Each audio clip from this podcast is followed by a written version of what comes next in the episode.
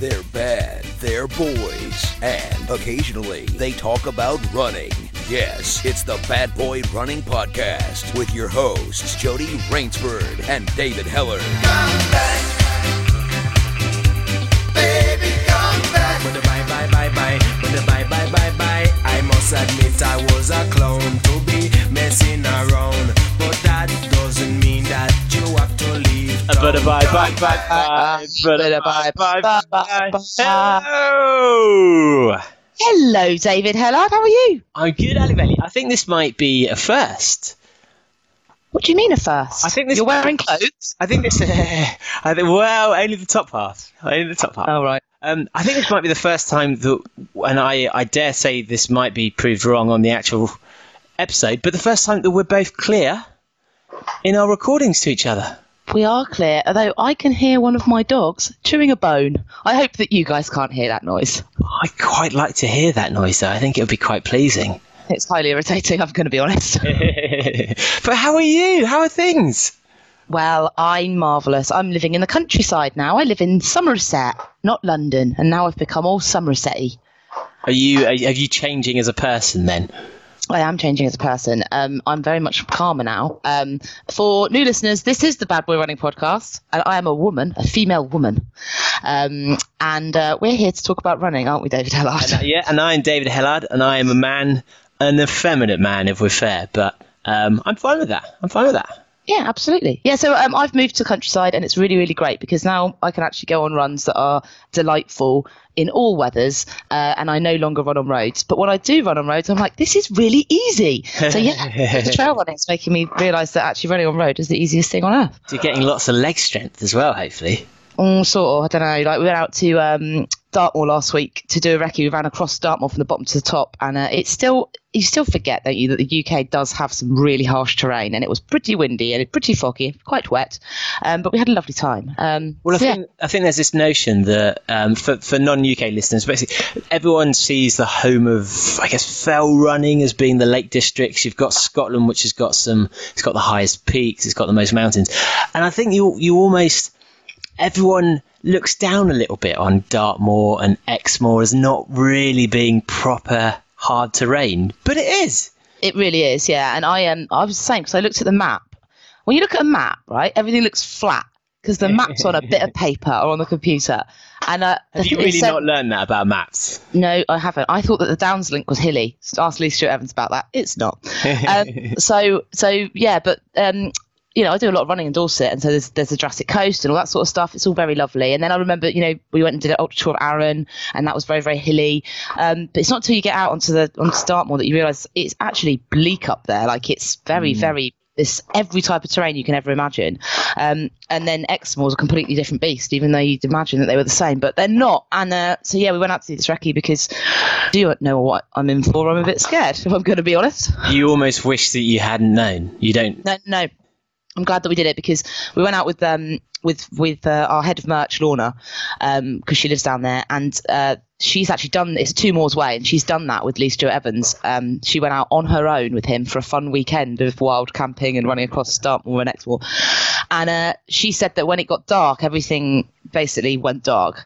And uh she showed us a couple of places where Lee had ultra meltdowns because he couldn't find the stile to get out the field. And there was this one field she was like we spent an hour in here. And he, and he was like the farmers have put up a wall with barbed wire. And it's just like the monarch's way. But it's not. The stile's really obvious. It's just in the dark. You're so confused and tired that you missed this stuff. So yeah we did the section we're going to run in the dark so we could kind of know where we could go wrong because it's this is a self nav race. It's not it's not waymarked or anything. So yeah it was good fun. What have you been up to? Well, actually, before we get on to I've, you know, I, think that that's, that's the difficulty with going for these longer runs is that like 100 miles to 117 miles, as a percentage, it's not that much more. You know, it's quite an easy maths actually, 17% more.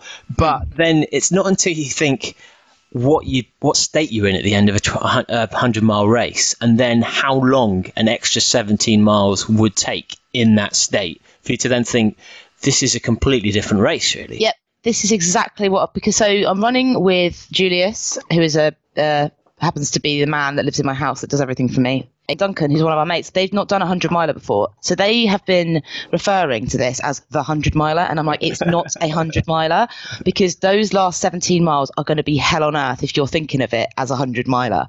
Um, and, uh, you know, we're doing a bit of maths and like working out pacing and timing. It, you know, with the best, we're not going to finish that race until we start at 8 a.m. on the Saturday. We're not going to finish probably till about, on a good day, 6 p.m. Sunday. On a bad day, 9 p.m. or 12 in the morning in the morning on Monday, and it's really important to to chunk it down and it's going to happen because you run through the night, you see the dawn, you're like, that's it. Now I'm going to be running in the light for the rest of the day, but you actually might not be. Um, so with that, I think it's it's it was really good to do the recce to know those bits that we're going to do in the dark, which mm. look like they are road between Dartmoor and Exmoor, but they're not. They are trail, fields, hills. It's insane. At one point, we got stuck in a queue of cows going to be milked, and we had to wait 25 Did minutes. you get milked? Did you, you were you milked. in the queue and you got strapped in? Yeah, I got strapped in and milked. Um, uh, but I'm like, that won't happen in the night, but this field will be full of cows in the night, and they're oh, big fuckers, these cows. So if you're, you know, if you're not aware of that and suddenly you what look do cows do in the night? Are they sleeping? They sleep, I think. They sleep standing up, though, but they are big and they're curious and if they decide to come towards you they'll be everywhere and it'll be dark. So it's like you've got we've got to be aware that these are the cow fields. We've got to be aware that that the, the, the routing goes just off on this little path and if we keep running on the road and when you're tired you just kind of go in one direction don't you? Yeah. and so yeah it's all that sort of stuff. It's going to be really interesting. I'm i'm pretty sure that i'll be able to finish it um but it's just about getting your head around those the timings and the you know walking through the night, not running, and when we're going to eat. And I'm certainly not having to sleep. No way. So uh, yeah, I, I guess that's your first time doing that kind of distance with other races as opposed to having some paces. Yeah, it is. Yeah, and so I feel a bit of a responsibility to make sure that um, because I'm the one that's done it before. I've done 100 miles before, so I'm the one that's like, this is how I felt, but it's not, I don't know how they're going to feel, and uh, they're blokes as well. So there's well, the chance of them being like, I feel great, I'm going to smash out another 10 miles, but then actually wanting to kill yourself after those 10 miles. So it's going to be an interesting race, and we've got yeah. Lorna crewing. Do bad is going to come out and help. So yeah, and it's also point to point, which is a right pain in the ass for for logistics oh, parking. Even though when you want to get your proper all your kit and stuff. Yeah, it's gonna be it's gonna be interesting, but um, it's gonna be fun. I like a challenge. Fair, fair. Well, um, trying to think what I've been up to. I I haven't been up to recently, but I, since I've last spoke about it, I've done a half marathon. I've like run a half marathon as fast as I could. Did you not sort of almost win it? Oh no! Oh no! No! No! This was uh, this was the city what was it called? The Big Half. So I was thousands of people down. Um, That's good. I'm just making sure you're on brand. You've got be thousands of people down. Yeah, absolutely. Yeah, so I've, I, I did the Big City Path, which we well, spoke about it a little bit with Jody um, on the poddy about how it's the ugly steps ugly stepchild of the London Marathon, should we say? Um, and it's quite interesting as well because I I haven't raced a half marathon, like a road half. haven't raced a road any distance really for seven years. I checked out. Bloody hell! Well, yeah, and so partly I don't remember what it's like to be running that hard on a road for that long, um, but also just having a concept of pace or what my expected time or anything like that. Um, but it was it was really enjoyable. I really liked it. I I'm so used now to, to doing races where it's quite lonely, or you're you're in your own little world. Were you not Were you not lonely? Like, were you? If you're hammering it, are you not on your own pretty much the whole time? Well, the, the, the good thing, I mean, what was great about this race is that if you do something like the London Marathon, there's there's thousands of, of runners from all around the world, which is which is amazing in itself. But this the big city half, it, it seems to be very local. Um, I think they give a lot of club places out. It's quite cheap for people to buy, and also they give a lot of places for people in the local communities. And so unlike something like the, like the London Marathon, when you're in a pen of hundreds of people who you may know one person in there, this almost felt like a, a London club championships where there were so many people from mine and, and, rival running clubs. And, you know, even while I was walking to the start line, I ran into Bruno, I ran into Danny Bent, I ran into Sarah Pritchard from Love Trails. Mm-hmm. Um, and just everywhere you look, there's someone from your running club. And so it's it's such a nice atmosphere where you're surrounded. I mean, ran past James Poole, who was uh, foolishly racing it, even though he'd just done his Hong Kong challenge or a week before or something. and so yeah, it was it was really really nice to be constantly seeing different clubs that you know, and and, and different people. Um, the the start was a bit of a nightmare because they they they had Pen One, so you've got your your elites, so you've yep. got Mo Farah there, then you've got your sub one fifteen runners. Yep. And then you've got Pen One, who I thought being in Pen One, great. This is going to be a fairly tight group of people doesn't really matter where I am. And I was, I was speaking to Bruno, and then suddenly realised, like Bruno, look around us. I don't I don't want to be rude, but we should not be with these people. Like we should, if we're looking to race fast, um, because and and that's exactly what happened. It seemed like Pen One seemed to be 115 runners to like 150. Oh, great! A nice widespread of everybody then. Yeah, and so it was an absolute nightmare at the start because there was this panic, and, and normally in, in a race, I'd say just sit back and relax. You know, the, the time will come to you. You've got plenty of time to catch it up. Yeah. But actually, a half marathon, you can't make up a minute. Easily no, oh no, because if you're going to bottleneck it for the first mile, and there's people everywhere, and they're all trying to, that's a mile, isn't it? Where you've kind of yeah. lost. Yeah. Yeah. So um, it was I, I I completely panicked and was running on pavements and doing that whole scrambling things for the first two miles. Were so. you jumping over people and going parkour, parkour, parkour, punching people, kicking people in tutus. I was indeed, yeah, as much as I could. The, uh, all the children looking for high fives. Were you were you aggressively shouting "runner coming through, runner coming through"? um, I was I was trying to be as, as nice as possible, um, but I wasn't the only one. There were quite a few people, and and they they give you those. That's what's nice about road running. You get all the stats at the end of your first 5k. Or and so the first 10k, I overtook 800 people, which seems to be quite. Did you get an Uber? we'll get on the tube. I was, um, but the the thing is, I was, I was, um, I was going into it thinking, I'm, I'm in all right shape, but I'm not in great shape, and I'm certainly, you know, I'd, I'd done maybe one or two runs over 16 miles in the last five months up mm-hmm. to that point.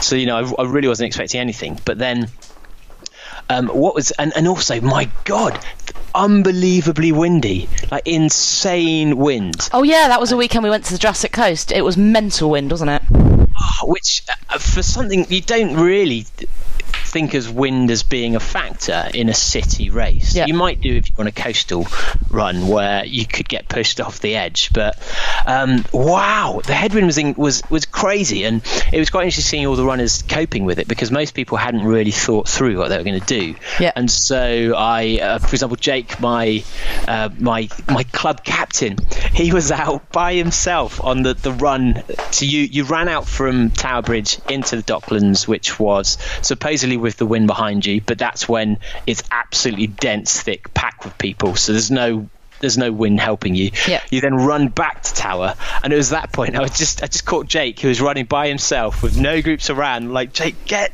what are you doing? And um, he needed to try and get in packs as much as possible because it was the type of it was strong enough wind at points where it would change your running style where you'd actually have to lean forward and almost do you know when that you reposition because just to try and get some movement. Yeah.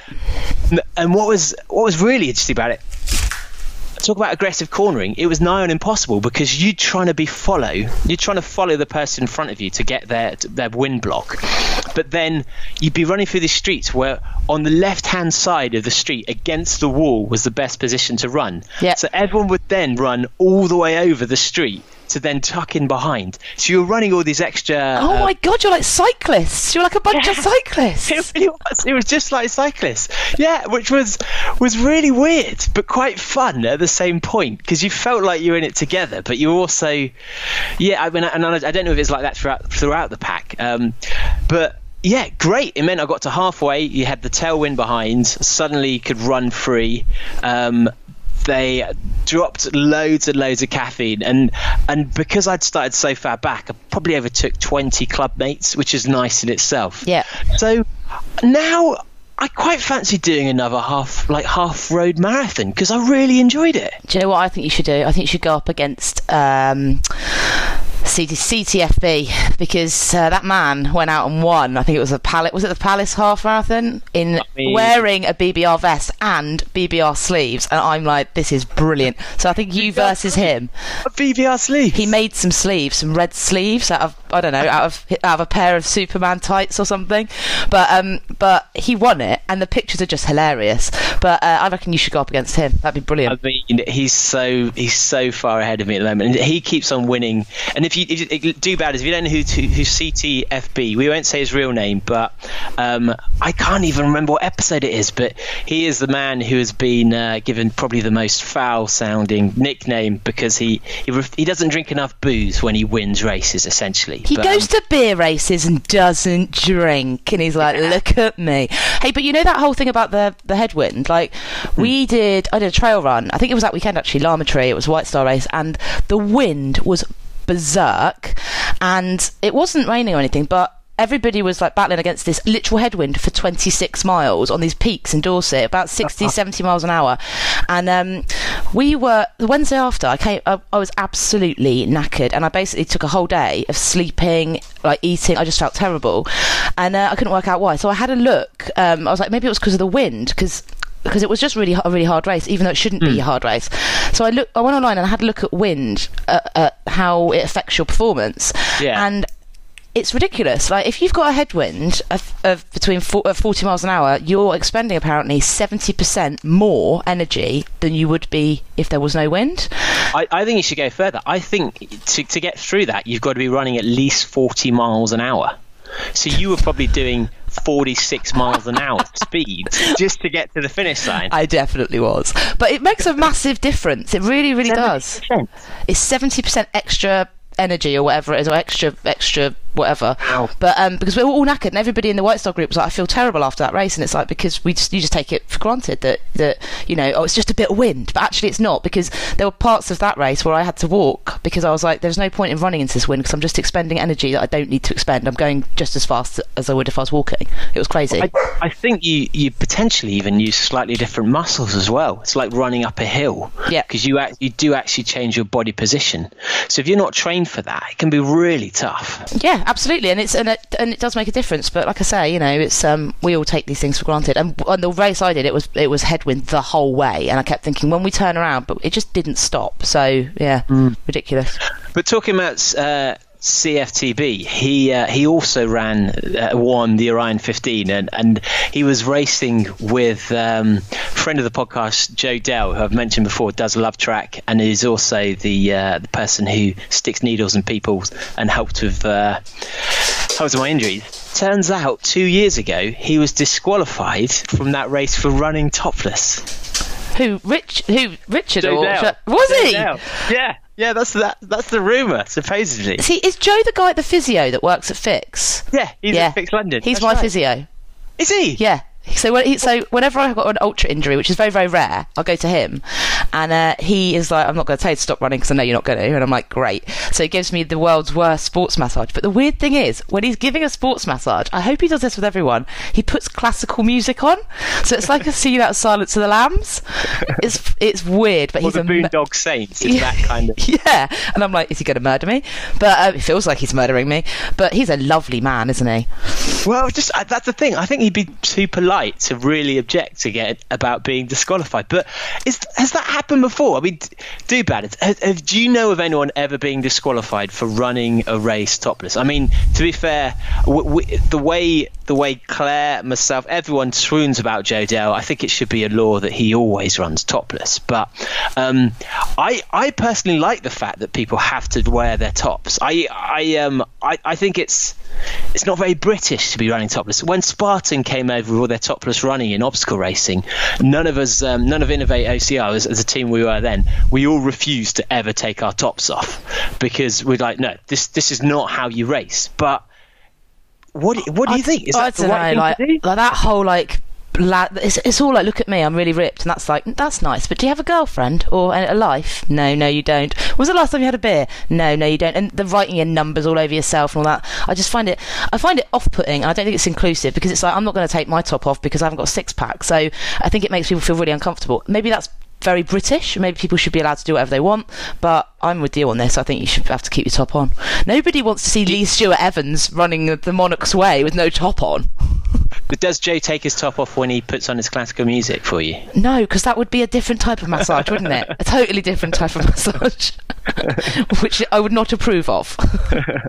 Well, um, how are we going to introduce Richard now? How are we going to segue from uh, from from from one gorgeous man to another? From topless runners to not a topless person that doesn't like running.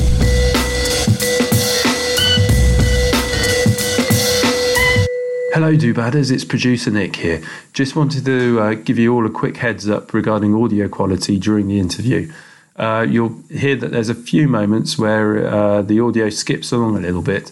That's due to the um, the connection, uh, the internet connection between uh, Australia, Somerset, and London. Uh, there's nothing we could really do about it, um, and it does get better. It's just for a few seconds uh, each time. Um, so just so you know that it's not your MP3 player or your generic fruit based device that's malfunctioning.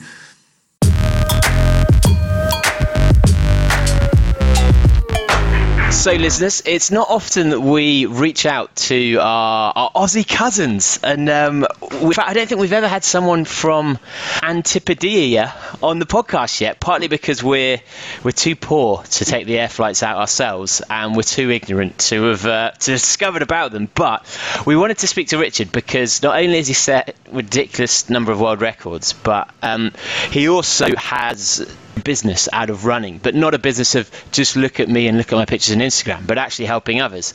So it'd be really interesting to get him on to understand firstly what it's like running in um, Australia, especially in a place where everything wants to eat you and kill you. Also to see how he's used that to help other people. So um, was that good enough intro for you there, Richard? Do you know what I find interesting about it, that intro is, and something you, you've not done your research on there, is that um, I was actually born in Leicester. I'm, a, I'm a fellow Englishman myself, so I've, I've been trying for the last 20 years. I'm going to be honest as well. It's more dangerous Australia. I've been to Leicester, man. I know it's dangerous there. I mean, often you'd say things like, "What what made you decide to leave?" But I mean, I think anyone who's been to Leicester would, would understand the decision. yeah, so it's um, Before you headed over there, then. But interestingly, not. I've got Australia to blame for this running kind of journey that I've been on. Um, I had no interest in that kind of stuff back then. Back there, um, pubs, drinking, having fun. Well, um, I went traveling. I went. I went to the backpacking when I was quite young. I had An eight-month stint in South America, doing sort of the Patagonian trails there, trying to do them as quick as possible. I think that's kind of where it started. Just this idea of trying to cover some distance quickly. If they said it takes, it's a it's a three-day hike. It's like okay, let's see if we can get get, get it done today then. Oh, interesting. So you weren't you weren't setting out to like set records. It was just more of, uh, oh, you telling me I can do this quickly. Um, I reckon I'm for it. Yeah, something else on. yeah, yeah. And then when I actually came to Australia and sort of started to live here, I was um, head down in a in a sales career, and just found myself packing on a whole bunch of weight. So really, I just used running to to lose weight. And uh, as that sort of journey un- unfolded, I uh, I threw myself into doing a marathon. And I remember thinking, mate, if you do a marathon, it will change your life. And I crossed the finish line, and I was the most disappointed man ever because, like, this didn't change my life. It was exactly the same. But you look back kind of 20 years later, and yeah, it's massively changed. And do you think um, were you looking for like a transformative spiritual moment then as you crossed the line? I think so. Yeah, I thought you know put all this training in, and we all, we, we all know how hard it is to put, to put the training in. And I get there and I go, oh, okay, well that's kind of crap. I won't do this again. I think especially as you you get that runner's high, then there's you almost have nothing left in your life once you finish the marathon because you've been building up to it, and it no one else really cares as much as you think they will do. No, they care for like a day, and then it's like, oh, what was the point in that? Why, why did I not see my friends for four months or drink any beer? So when did you when did this turn into something that was because I mean the the level of distances and trails that you've taken on is is, is really like ridiculously long. When did you stretch towards that, or was there some kind of uh, did you get fired at work or something that then caused you to think, "Why? I've got no home, I might as well carry on running." No, well, as I said before, I was, I was using running to, to lose weight. So I just continued running most mornings before, before work. And I kind of just one day just thought, what would happen if I didn't stop today? If it just kept going, where, where would I end up by lunchtime? Where, where would it be tonight? And I kind of pondered on that question for ages. And I thought, well, maybe I should probably go and do something like that. But I had no interest in doing that on on the road, in a, you know, running across the country or running across Australia. So I thought I'd like to do it off road. Hmm. So I kind of kind of searched long distance trails and found that we had this one called the Bicentennial National Trail that's here in Australia that runs the length of the, the east coast, of what, of what they call the Great Dividing Range. And it's almost five and a half thousand kilometres long. So would that, what would that be from and to? That would be. So it's from uh, uh, a place called Healesville down in Victoria. Yeah. And runs all the way up to a place called Cooktown in far north Queensland. Two places. So it starts in the I've, I've heard of those states, so uh, gives me an, an approximate idea. People yeah. get on the map. Get on the map. Australia's massive, by the way. yeah. So, Richard, was it a case of you, after you did your first marathon, did you do a couple of others, or were you just like, do you know what, that's not long enough? I'm just going to like go balls deep into like ultra running, or, or did pretty you kind of build up? Yeah, pretty much. It was kind of like that. I mean, actually, I, before I did that, actually, I shot up and did the the Everest marathon. Mm. So that that was my second marathon. Was the Everest marathon? That's punchy. Oh. That's a punchy yeah. one. I'll give that one a crack. Um, and I think that's where sort of that mountains and the, the off road stuff kind of really got kind of embedded in, in, me, and I found that way more interesting. In fact, what I found more interesting though is the was the altitude and how, how that affects you. And and when, when I think about all the long distance journeys that I've done since then, it's not really the running part that excites, excites me. It's having to deal with some crazy situations that pop up when I'm already physically and mentally exhausted. That really excites me. Mm-hmm. Um, so when people say, "Why do you do this?" It's it's for that. I kind of want things to go wrong. It makes yeah. it more fun. Do you do you kind of run with um, Rolex watches, gold chains, and then advertise it just to see if you're going to get some people coming out with guns and to? Uh... Yeah, like, uh, I'm, I'm like the Kanye of running. No, so this, no, this... but I do. I do like that. That that just to be challenged in more ways than just running a long way. And and was do you think that was a like were you aware of that in those first two marathons? Like were those first two marathons ones where you were absolutely on the mm. line of racing as fast as you can, or were they slightly out of your comfort zone and you hadn't really trained enough and it was getting through that wall of, of pain? No, I think I was, I was, I think I did quite well with the training. I mean, I was, I was quite lucky to do a sub three hour on the first. I think for someone oh, who's nice. not, yeah. not a runner. Um, and uh, but I just I know I just found it just to be just I, I, the thing is it's hard for me is that and you're going to hate this, but I'm not really a passionate runner. I don't find running that exciting. I don't think yes, I can't wait to go out and do this event. Or yes, I'm going to go out and run today. Oh, the weather's lovely. I'm going to go, go out and run. I, I don't get excited by that. But though this weekend I was excited because it, there was storms outside. It was like, now that's more interesting. So now let's yeah. go out and do a long run because it's raining, there's lightning bolts, it's blowing a gale, and that's way more exciting. Yeah, I'm actually with you on that. And I think that, because obviously, you know, you go out and run and it's a beautiful day and everyone's having a nice time. But to be out, I was out a couple of weeks ago in, in Dorset and we had a 60 mile an hour storm. We were right on the cliffs, it was hailing, it got dark, couldn't see where we were going. But that was much more fun than just going out in the morning on a clear, still day because you kind of it's very selfish, but you kind of feel heroic. You're like, this is amazing. There's no one else out here. I'm having a great time. I'm the reverse. I just, I think in, in, my head, I think I'd be the most incredible runner if I lived in somewhere sunny and lovely. I mean, obviously I wouldn't be. It's just not something nice to tell myself. But I think there's nothing worse because the trouble is in London you don't get extreme weather. You just get miserable or quite nice.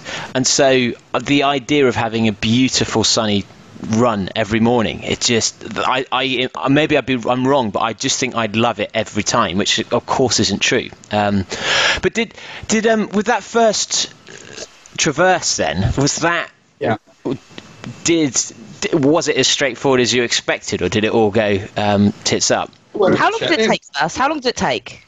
Well, down that one, I I did a marathon a day for pretty much five months.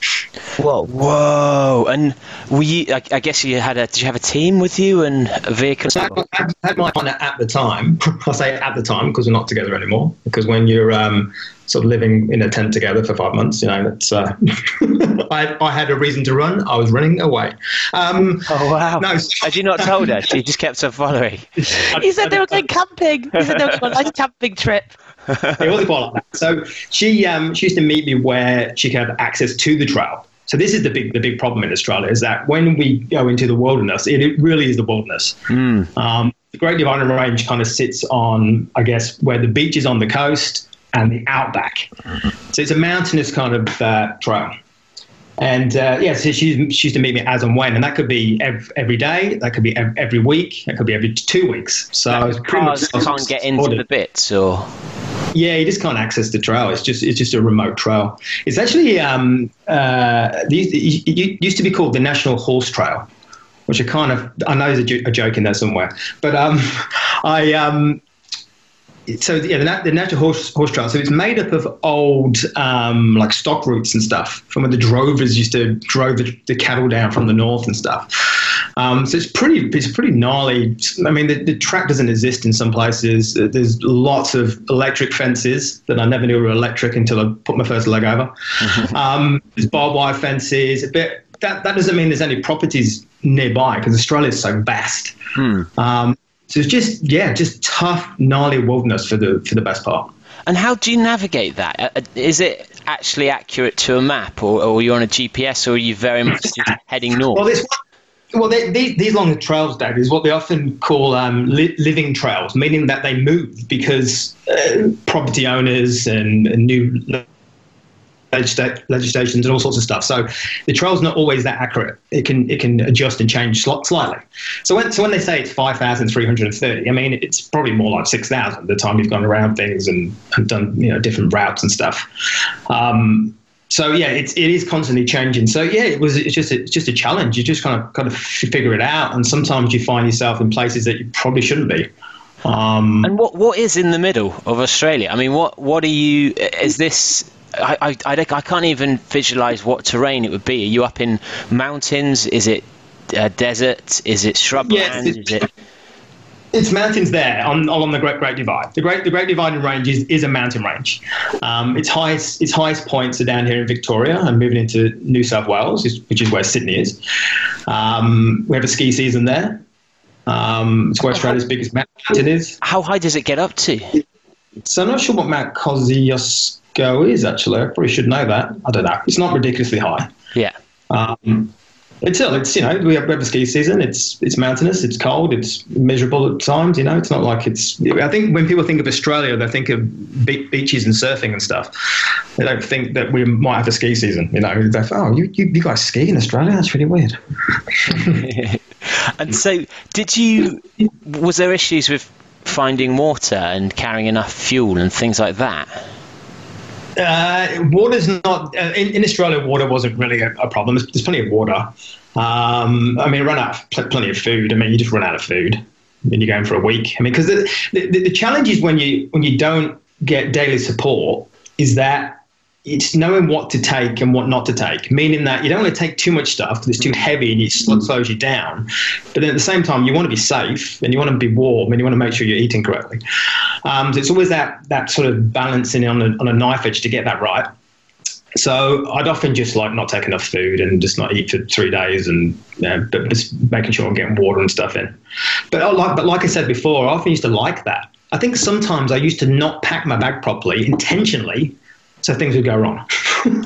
I don't know. What did you have in place for like safety? Like, did you did you say, right, I'm going to do this run. I'm going to plan it out. This is me, right? I plan it out with a spreadsheet, and I talk to people. I get my crew. I recce it. Like, I I talk to loads of people. But it sounds like you just went, oh, do you know what? I'm just going to do a, a, a five month run and not worry too much about it. Is that is that kind of how it happened?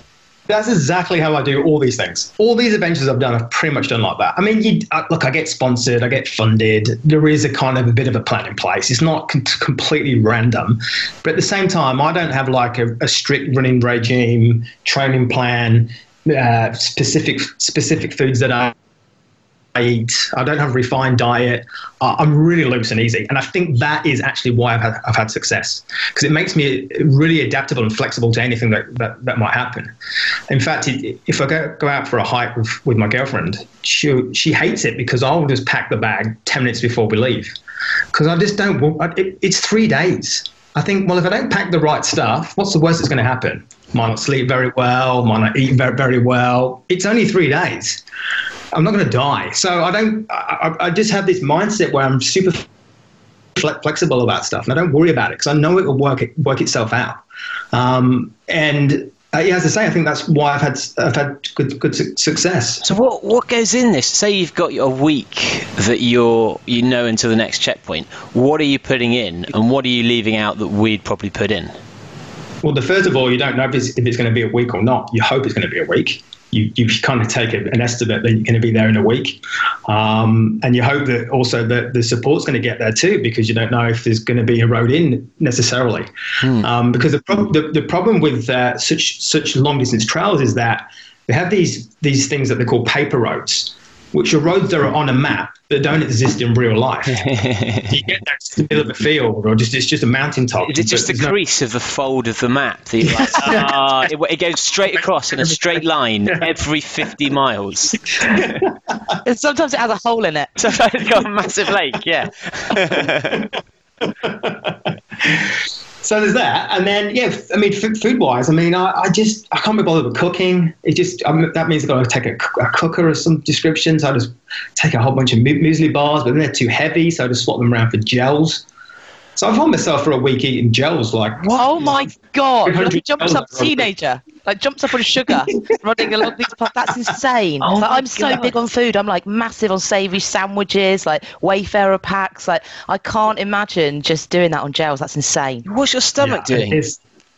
Well, it's actually, you kind of crave that stuff. I remember when I've when I've uh, like got back to the camp, if you like, when I've got support, and I've just had like a, a huge meal, and then I'll just make a sandwich on white bread with butter and sugar just thick butter and sugar on there. Which, when I think about that now, is really disgusting. but just crave that stuff. You just cannot get enough ca- enough calories into your body. Um, so how many you just gel- eat anything. You don't really care. Like how many gels would you say you'd eat a day then when you're you're out of these longer stints? So on an average day, I do 12, 12 gels on top of other food. Whoa. but so energy bars as well, you know, energy bars, muesli bars. Yeah, I do sometimes carry some sandwiches and stuff. I mean, to put that in context, I've done nine. I've done nine gels in a in a marathon, so you're there another 21 uh, hours. Um, wow. And and are you taking? Because my my my first thought would be um, taking every kind of antidote to spiders, then every kind of antidote to. Have you got scorpions over there? I bet you do. Probably. Probably scorpions.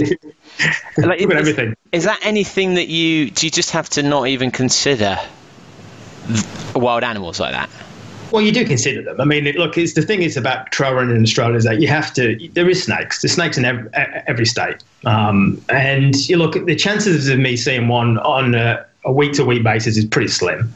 Um, I've seen one this year, and I was, I was pretty remote, and I just had to jump over it. Um, so you do have to take them into consideration, and every trail runner here should have a snake bite kit, but not many people do. So it's not really a concern for, mo- for most runners. I don't stress about it too much. I mean, they're, they're there, and if you get bitten, you're probably going to die, but um, but people still don't don't care about it too much. So would you carry um, one typically? I, I, I generally carry one. Yeah. Okay. Yeah. Yeah. Yeah. Good. Uh, good. The dogs are always the biggest concern because they they follow you. They they hunt you down in packs. You know, they're, they're pretty scary.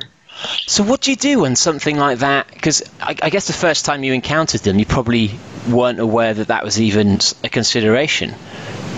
You pick up the pace. and you, you, just have to make yourself big and and and you know, loud and yell at them and you know they, they, they look. I've never been attacked. I've just been followed for three days straight. You know, which makes it hard yeah, to sleep at night. I've had the same thing, but with cows. So you know, cows are scary, like when they come for you. Um, hmm. but, but kangaroos are quite bad as well, aren't they? If you get kicked by a kangaroo, you're in really big trouble. Yeah, but the chances are pretty slim. You'd have to go and corner it and be mean to it for it to give you a kick. But those those dogs, they're probably acting like vultures. They've probably seen how weak you're looking with all those just gels that you're relying on, and they they think you're about to keel over, and, and dinner's just around the corner. yeah, totally. And it's funny when I did uh, Israel's national trail, I um, I woke up uh, in my tent one night. I'd slept in this this thing called a, a Maktesh, which is like a giant crater. And it's like 60 kilometers wide, this giant crater, and all the wildlife kind of lives inside this crater. And I woke up in the morning. I was like, I was packing the tent. I was thinking to myself, "Is that a dog over there?" Oh no, they're hyenas over there. Oh. Hyenas slobbering at the mouth, and I'm like, geez, these are a bit worse than the dogs in Australia. And, it, and at the time, I had a really bad foot foot infection, and the sole of my foot was hanging off, and I wondered if that's what they could smell. Well, dirty my foot. Well, there's, there's recently been a, a, a, new David Attenborough series in the UK where it shows hyenas attacking a lion, like going for a full adult male, which gives you some context of how bad we'd be in comparison to like a full lion. In, so, um, yeah, I mean, well, we'll get on to Israel after, after, after. but um, so were you were you camping then in tents generally? Yeah, a bit of both. And then we had a camper van. So when the camper van could get in, I got a, a proper night's sleep in a camper van. And with your, um, were you just running all day and then collapsing in the tent, or did you actually have a set distance that you were trying to figure out? And, and were you navigating by map, by watch, by? Yeah, well, all, all of the above. So I was navigating with a, uh, a handheld device, a GPS device. Hmm um, and and a hard map. You just have to. I think it just makes makes sense when you're out in the wilderness to have have both those things. Um, and then the distance was I was just trying to make the the marathon distance a day. That was kind of my thing back then. You know, this, is the first adventure I've ever did. Um, I thought to myself when I went into that, I think I can run a marathon a day. I think that's possible. And at worst, you can actually walk it a day anyway. I mean, through through hikers do 80 k's a day. So you know, you can you can. I thought, I thought to myself that's that's manageable, um, and and that's kind of what I, I aim for each day.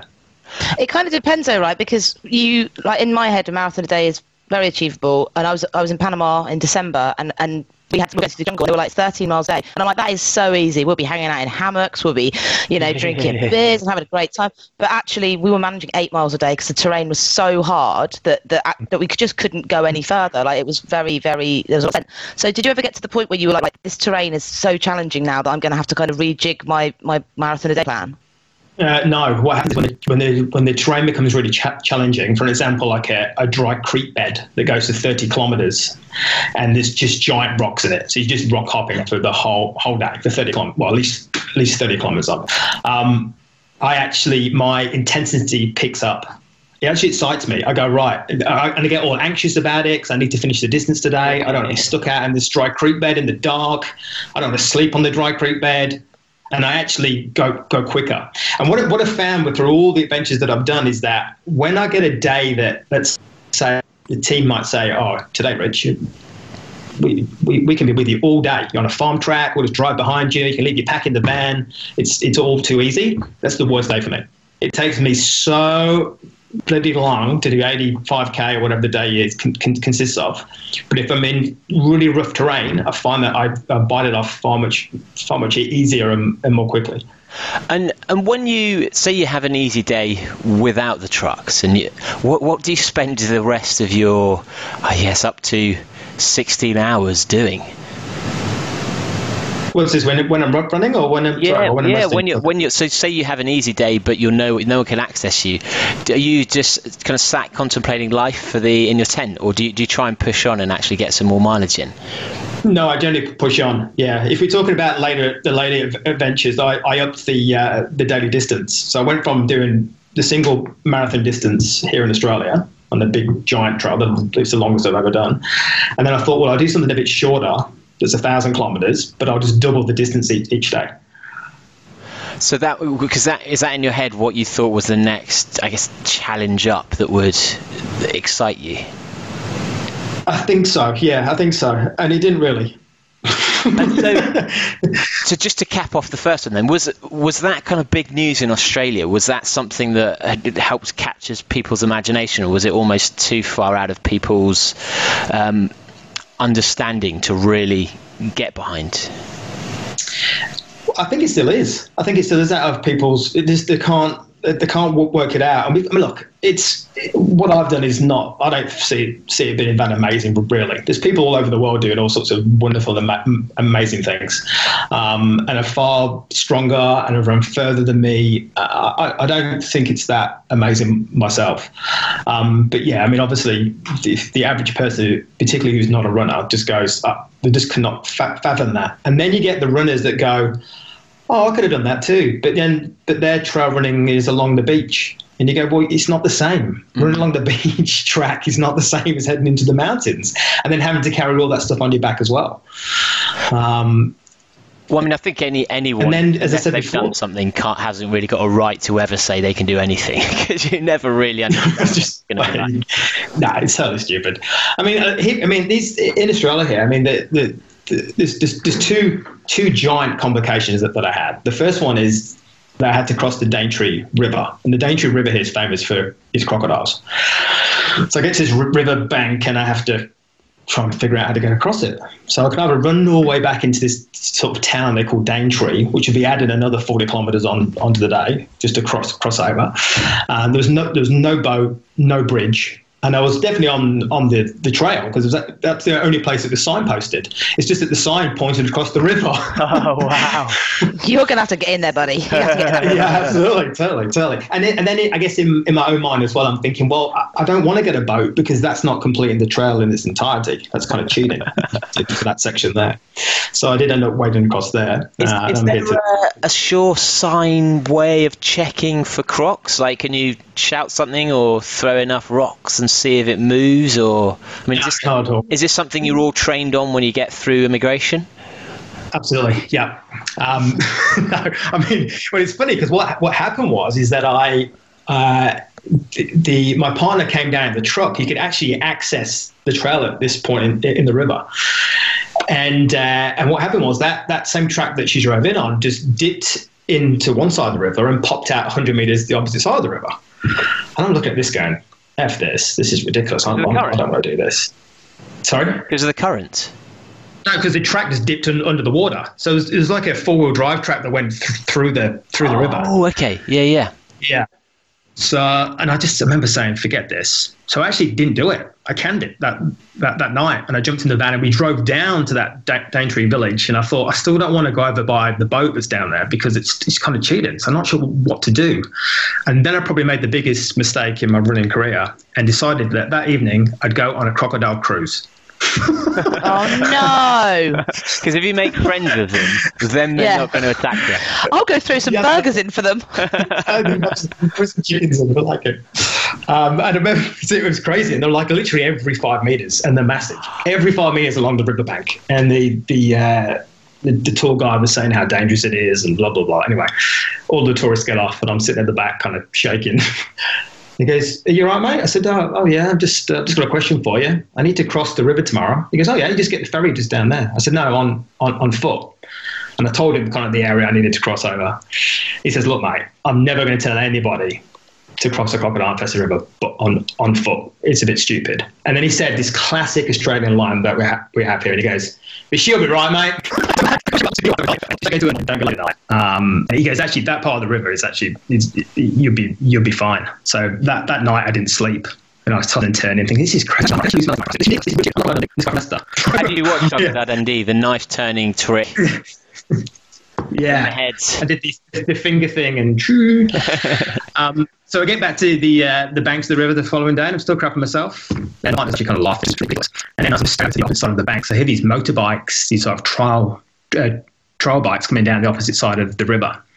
And they came down to the river and just drove straight through the river. And I find out it's about half a foot, half a foot deep. I see the in this water. Uh, so that made me look like a bit of a fool. I mean, I mean, it's fair enough to be scared. Where, where do you draw the line there, Richard? Like, because mm. because you know that you know that's like right. I could actually, and they're quick. That I've, I've we saw them in Panama. They're quick little bastards, crocodiles, a log floating, and suddenly they're like snapping. Like, they draw the line on safety. You know, hmm. it, I'd be like, I really want to finish this run. I know I'm going to get on the boat. I'll run around and around the boat as it's going, as it's hmm. crossing, and then I've actually run, and then I'll get off because for my personal safety, I want to be able to finish this, and I don't want to die. Like it seems to me like you get this massive thought that you might actually die. It's really kind of excites me. And then on the other side, when we speak, when we speak about Israel in a bit, I'll tell you why I just do these things. I, I, I, that in that country, it kind of tr- triggered for me. Um, but uh, yeah, look, I thought Crocodile Fest Rivers was going to bad, and across uh, a wild bu- bushman, so he called himself, with a shotgun, and he stuffed it in my mouth, and told me he was going to blow my brains out. Oh, nice. What, had Nice. What had you done something to offend him, or was it just your mere presence, or maybe short, a little bit too short. I don't know. Um, but like, no, it was just it was just lots of wild people. Like people are just living out in in the bushlands with kind of no house, little wooden huts, no driveways. Who knows what what, what they're doing? In fact, before that, I'd actually seen shipping containers built into the side of cliffs with wire, with guys patrol, patrolling them with machine guns. This is not even. This is Australia. This is South America. It's not Colombia. This is Australia. you just you just turn a blind eye and all those kind of things. so they've come? So, are they off grid? Is like what are they called? The um, Yeah, it's kind of. I don't know what it's called, but yeah, they're, they they're, they're people who are trying to just stay isolated from society. Uh, yeah, and I don't think it's, an eco thing. I think it's probably because they're not good people.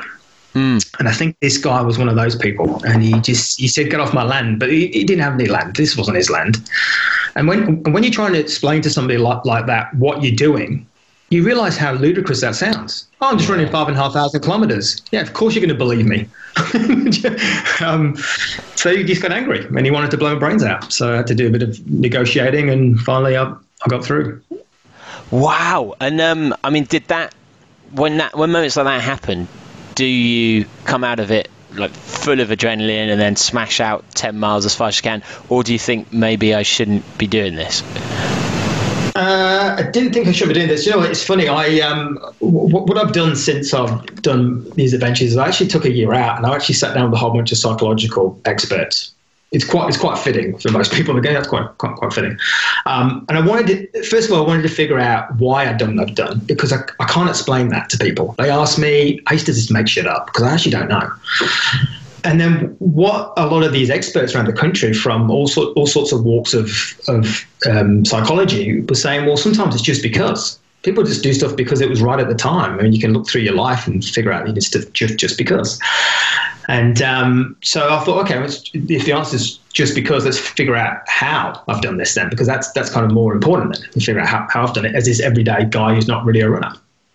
And um, when I was when I was sort of going back through that that whole experience with the shotgun, they kind of all said to me, "Went wow, like you you said that like so casually, with no emotion and no fear." And when I look back at it, I, I wasn't scared at all. Now this doesn't make me a superhero, but I just I just wasn't. I just had no fear. I didn't feel uncomfortable. I felt quite clear-headed, quite confident, and I just came, had this kind of this banter with him backwards and forwards, and then uh, eventually, I, I guess I kind of cracked him, and my he, he held me out and showed me showed, showed me the way. Um, and what I can even bring that back to is that when you have lots and lots and lots of experiences that are like that, like the crocodiles, like being chased by wild dogs, and a whole bunch of o- other things on a daily basis, essentially, is that you, by default, you prepare yourself for something you could never be prepared for. So I just got all these little strategies and ways to to overcome my fears and the things that make me feel uncomfortable. And and I was really really quite ca- casual about it. And it was the very end of my trip, so I was really kind of I, I just didn't care. It's just a gun. This is this is really interesting, like because I, you know, I, I'm fascinated by the psychology of why we do these things, and I've I've actually described ultra running and endurance running as self harm because it is because you're pushing yourself to the point that your body might break, but it's a better way of doing it than plying yourself with booze and drugs and stuff. But um, the fact that was there any point in uh, on that first adventure where you sat down and had a cry, or you were really, really afraid and you phoned someone and said, "I don't know what I'm doing"? Like, was there any point at all, or did you just keep like really level-headed through the whole thing? Uh, I cried. Yeah, I definitely cried.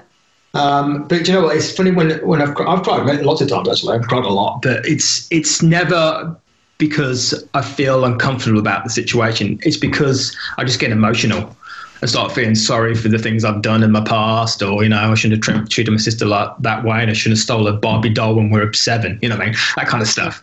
Um, just that emotional, emotional stuff. But in terms of um, sort of freaking out about stuff, no. And I don't think you would go into such a thing if you thought like that.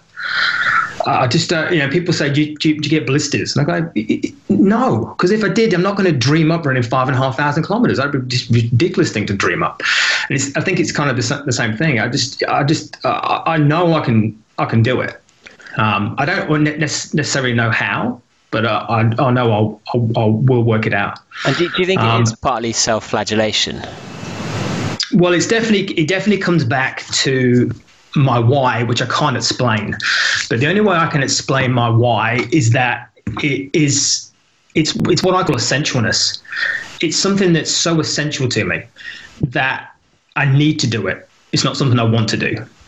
And I'm just compelled to do it. And I can't explain what, what it is. I can't actually say, oh, this is my this is my my why. And I think that's the state you need to kind of get into if you're gonna really if you're really going to achieve something. I think you need it needs to be something that you have to do and not want want to do, and that is ridiculously powerful because I've I've questioned that before. I've gone, man, why are you pulling me through in, in this direction or through this particular situation? Because I actually don't want to do it, but I need to. I have to do it. Um, and that, that, sort of was a realization over in in Israel because I was running on a foot infection for seven days straight. That when I eventually collapsed and they rushed me to a hospital in Jerusalem, they said, mate, this is nearly an amputation stage. What, what are you doing? And I just remembered sort of taking that next day off and pondering that question. Yeah, well, why am I doing this? Why am I doing this? It's like, because I have to. I just I think, need to do it. I think that that's, I guess, would be my concern. Being um, paternal, again, is that as soon as challenges get to a certain size, like a, a, a certain um, distance, like crazy distance, or just month or uh, months out, or even financial risk, then that puts so much weight on um, having to finish in your decisions that when you throw in factors like being in Israel or all these incredibly dangerous situations in Australia, you're having to make decisions that you've got such a strong weight on I need to finish that it's going to pressure you to potentially doing the wrong ones. Uh, yes and no. So there's two there's two things on that. I'm glad you touched on that. So it, it, I yeah I make myself massively accountable massively to so many different people. Like people, there's people who I hold myself accountable to who don't even know that they hold me accountable. if that makes sense. And I, I mean, I think obviously it starts with like you, your family, and your your loved ones first. I think if you say you're going to do something, you're kind of accountable to them. And then the next thing is that you got obviously your friends. And then I loaded up with all sorts of things. I've got sponsors, I've got people that funded it, and that obviously adds the pressure on there too. Um, and then I I've got an online community and I've got a charity. And, and then I start adding people from uh, situations where I've met people. So there's this this young boy called Jack. Uh, he was seven years old at the time, and when I came into a town on the Australia run, I used to go into these schools and just do a little chat for 20 minutes about the crazy animals I'd saw and stuff. And uh, the headmaster said to me, she says, um, "We're going to have, we, we know you're going to be be here in a month's time or so. Um, if you can get your team to tell me when exactly you'll be here, we'll have like a wear red to school day, and the kids can all wear red, and they'll pay two two dollars, and we'll give that to mm-hmm. your charity." I said, "Oh, cool, awesome, yeah, no, no problem." So I get to the school, and uh, I've got all of these Santa's little helpers in red, and I tell them about the stories, blah blah blah, and then. Uh, I need, I need to get back on the trail because you know I'm, I'm, I'm, on a deadline kind of thing. And uh, so I just tried to look around for the head principal, couldn't find her, and then I uh, I left. And this little boy ran up ran up to me and he goes, "There, there you go, sir," and he gave me an envelope and he ran off. And I went to the to leave the school, and then another lady came up. She says, "Oh, did, did you get your envelope?" I said, "Yes." Can you thank the principal for the, the money because I just can't find it. I've got to get back on the trail. She says, "No, the principal. This that, that envelope there in your hand." I said, "Yeah." She says, no, no. Did that did that boy over there give you that envelope? I said, yeah. She goes, oh, that's that's my son Jack. He saw what you were doing on Facebook three month three month, months ago, and he's been saving all his pocket money up for you, so you can give it to your charity. And that still puts the hairs on the back of my neck up telling that. Was was Jack it's a- was Jack not wearing any shoes and he looked really hungry as well? It's, Well, I, I, I'm, I'm thinking of Jax as a seven year old, but Jack's probably 22 now and going out getting drunk and getting, getting laid. Um, but, you know, that, that that's someone that goes on my accountability list because I think to myself, damn, if some kid, some seven year old boy can save his car washing money up for three months, and I get to a situation when I question it, I go, Jack. So just another layer of people that I'm accountable to. but isn't And that an, an extra pressure to cross that crocodile infested river? Yeah, it's a massive pressure. This is what I'm trying to say to you. But the thing is, when you when you layer it layer all these people like this, of course it adds a huge amount of pressure. So you you definitely held accountable and you're responsible, but you also feel obligated to carry out some stuff, and that's kind of where we've gone with this. But if you think of that as a um, if you think of that as a uh, a pyramid, right? So you're on the you're um, so upside down an upside down pyramid. So you're on the, the pointy end at, at the bottom, hmm. and all these people on the top, just all that weight holding you accountable to what to what you want to achieve. But the way I look at that is I go, well, I can see that as just pressure. But if I was to flip that pyramid up, upside down, all of a sudden I'm, I'm on the top of that now, and I've got a massive amount of support. I've got people that, that, that want me to su- succeed. They're there for me. And now I can validate my idea, my ideas with them. I can be engaged in what, what, what I'm doing. So it kind, it kind of works both ways. It doesn't just have to be this this huge amount of pressure. It's, it's also the fact that you go, well, actually, these people care, and I'm supported, and I can, you know, I can get I can get feedback from these people.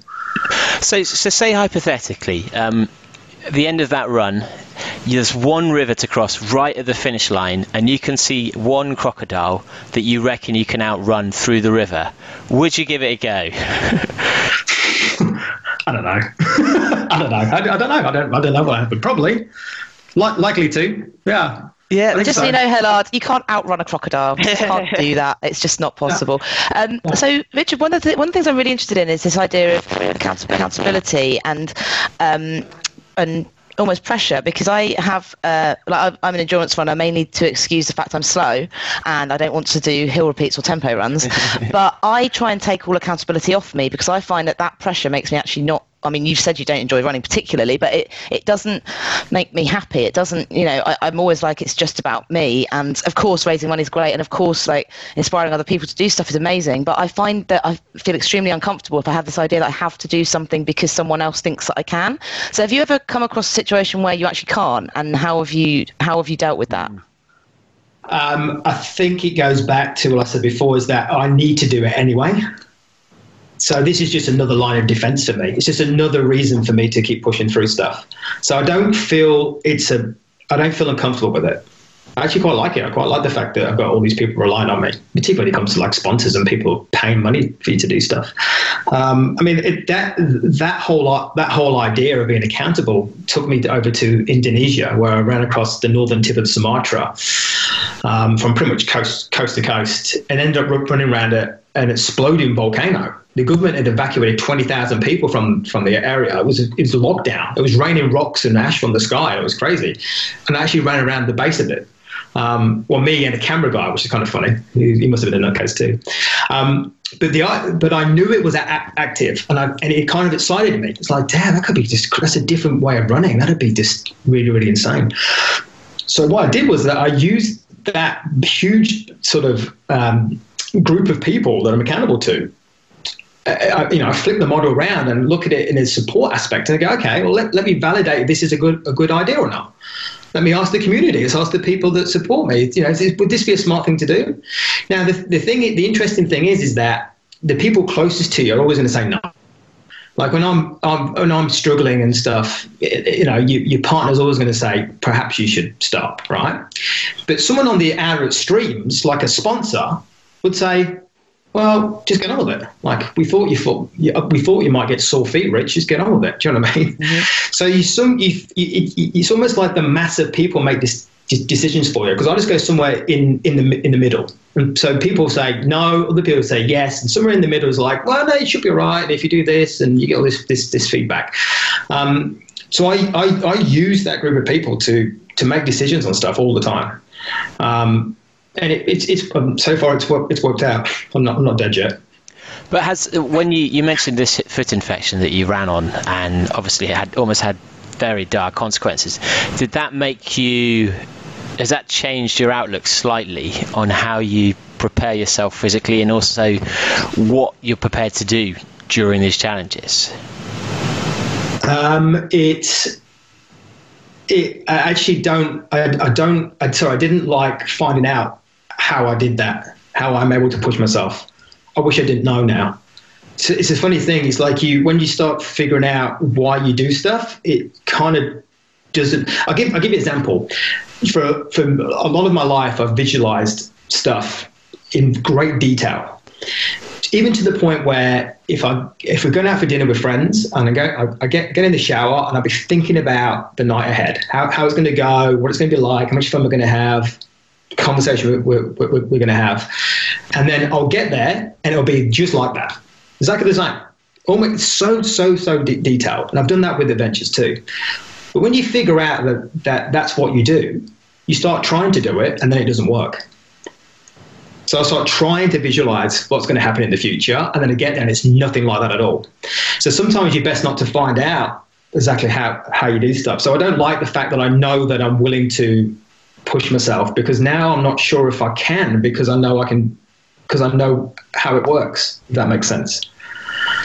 No, you've lost. You've lost on that one. Yeah, I thought about it. it kind of makes sense, but it's like, but you know, with any of these things, it's always there could be a massive spanner thrown in the works that you've got that you just don't even think about. Like, it's a really interesting way to look at it. But I, te- you know, the, the, way I the way I do it is I don't visualize it as much as I'm like I'm going to chunk I'm to chunk this down into manageable chunks. Like if it's a, a race that's going to go on for 40 hours, I'm like, well, the first 20 are going to be the fun run where I'm having a really great time, and then the race really starts when people start dropping out, or the challenge really starts when people start dropping out, and that's kind of as far as I'll go because I'm so aware of something going wrong that I can't control that I just don't want to think that far ahead.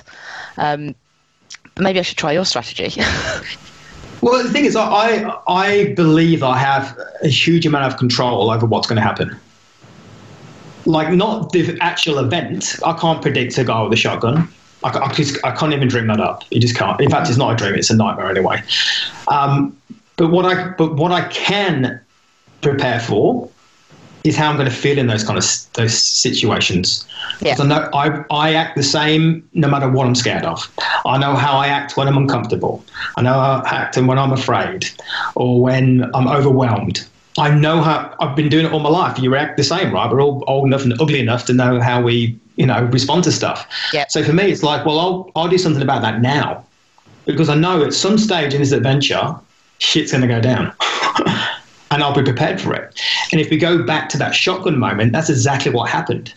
I already had the strategies in place to overcome my fear, overcome being uncomfortable, overwhelmed, that I could actually take control of the situation and be calm. And I probably likely freaked the guy out because I was so calm and he had a shotgun stuck in my mouth.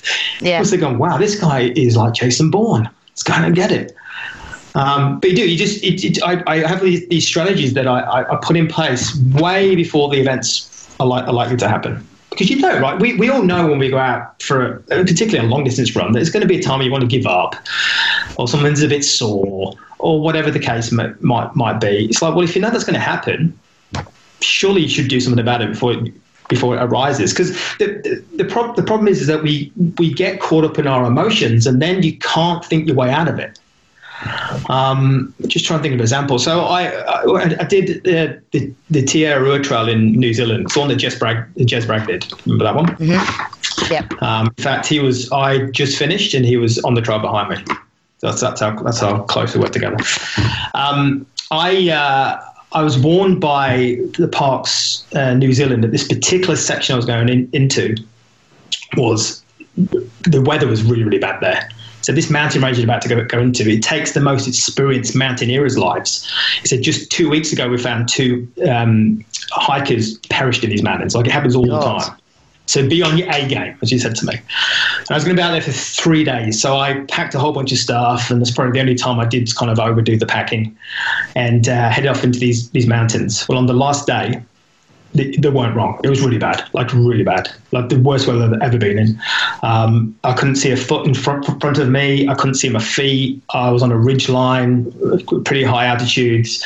Uh, there was lightning bolts striking the ground around me. It was sideways wind just trying to blow me off my feet. It was torrential rain. It was freezing cold. Everything was wet, and I, I, that's the, about the only time I felt really out of my depth. I was like, shit, this is I'm I'm not this kind of person. You know, I'm a, I'm a, I do some long distance runs, but I'm not a, I'm not this mountain guy. Mm. And then I was thinking, damn, this is cold and I'm wet and, and all these things started to happen, right? The fears and the anxieties and I'm not good enough and I don't think I shouldn't be here and this is ridiculous. And as quickly as I started thinking like that, I suddenly I tumbled. And I was tumbling for ages and then I hit the ground, bam, my back. And I remember just lying there, just staring up into this this thick fog and all the light, lightning going around, and I didn't feel anything anymore. So damn, I don't feel cold anymore. I don't feel wet anymore. I don't feel scared. I don't feel anything. I, I, I don't know if I was there for two hours, two days, thirty minutes. I've no idea. I actually thought I was dead. I thought this big hand was going to come out of this thick, thick cloud and say, well, "Welcome," oh, one of those kind of. And eventually I wiggled my fingers and toes and I, I kind of came back back to life and the weather hit, hit, hit me again. It was cold. And I, uh, I went to get up and I couldn't. And what happened is my backpack got wedged in between these two rocks. So I was trying to pull my pack out and pull my pack out. And as I did that, I realized that my legs were swinging underneath me and I was hanging on the edge of a cliff face. Oh my God. To be saved by two rocks. It's wow. Like, so it's wedged into the side. Yeah. So I had to really slowly try to unravel myself and climb back up to the, the top of the, the, top of this ridge line. And uh, and that, that was scary stuff. I, I was I nearly was a, a I, I nearly did get that big hand come out of the sky for real. Um, but the thing is, is this, this and this is my point is that all that happened there was me, myself, and I. Like me, myself, and I, and that's enough at times to make it really, really complicated all I need to do is keep putting one foot in front of the other. I know how to run. I've been in the mountains before, but yeah, I got caught up in all those fears and anxieties and oh my god, and then you, you lose control. You can't you can't be effective when you're in, in, in that state. You can't think your way out of stuff. And the but, thing I was fi- fi- fi- the thing I was fearing the most actually happened. but is, isn't the counterpoint that that fear is to stop you getting into those circumstances? Um, not not in those because that's that's a different side of. I mean, if you're looking at fear, in there's fear and there's danger. Crocodile River is danger. Mm. That's different, right? Um, these fears I had were just irrational. I don't. I, oh, I'm not sure if I should be here. Well, I'm there. So just get on with it. Do you know what I mean? I'm not sure if I should be here. I'm, I'm out of my depth here. I'm not. I don't like this weather. This is scary. I'd love a cuddle from my mum right now. You know, all those kind of things are going mm. through my mind. And rather than just getting on with the job. So what I realize now is that I go, okay, well, I put strategies in place. So when I'm going to be scared, when I'm going to be out of my depth, when a situation arises, I'm just think, damn, I, I have no idea how how to do this. And then when it arises, which it always is going to, I'm already prepared for it. I don't get caught up in all that emotional crap. And, and do you think there's, I mean, is there an element that you're crossing the line between conquering fear into the area of ignoring danger? No. No, I don't think so. No, I mean, as I said, there's, there's danger in this fear, right? There's, there's, there's, there's, fear, there's things that we fear that are just irrational, and then there's obviously things that are dangerous. You know, there's a reason why you look left and right before you cross the road.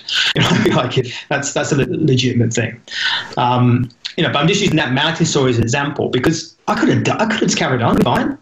I got caught up in it and wasn't looking where I was going, and all of a sudden I nearly did tumble, you know, tumble off the top of it and kill myself. Um, so yeah, it's just about putting these strategies in place before they happen. I think that's that's that's how it works for me. Do you think that anyone is capable of thinking like that, or do you think that there's a way you can train yourself to think like that, or do you think some people just aren't capable of of, of overcoming that? Because I, for example, I'm very afraid of ledges. I'm afraid of ledges with shrubs on the side of them, which is great when you're when you're running around the Jurassic Coast and when you're up Snowdon and when you're in the jungle and all that. And it's irrational, and I know it is. And I'm usually on an event that has crew on it or people that know what they're doing. No one's fallen off and it's you know I've had a panic attack on Arthur's seat, which isn't even that, but it's like, and I'm good at controlling my brain, and I've done amazing things, but it's that thing that I cannot overcome, irrational or not. So, do you think that there are there are people that can do it naturally? Is there a way you can train yourself to do it? Like, how how have you gone about it? Well, I'm not. You know, it's. I, I'm not talking about if you're scared of spiders, for example. And I, I guess you're scared of cliff faces. That's just that's one thing, right? Start being scared of spiders or something. I think I'm, I'm guessing kind of like that. I like Um, spiders. Yeah, well, I'm glad you do because I, I, I don't love it. Um, but um, yeah, it's um, no, I, I, yeah, you can definitely you can definitely train yourself with stuff. It's just it's um, it, it comes out. It's actually there's some, there's some research that came out of. Oh, I'm not going to state the uni because I'll get it wrong. But um, it's this idea of implementation intentions. Have you guys ever ever heard of that before? So basically, it was um, Peter Gowitz, I think his name was Dr. Peter Gowitz, I think his name was. Don't quote me on that, but um, he uh, came up with this idea of like we we have these intentions to do stuff throughout the day, but what happens is you don't do what you intended to do because you get you know off to doing something else or whatever the case is. So he says, well, let's implement something so you can carry out the intention that you had. Meaning that you go, okay, so I need to go out for a run tonight. Let's use that as an example.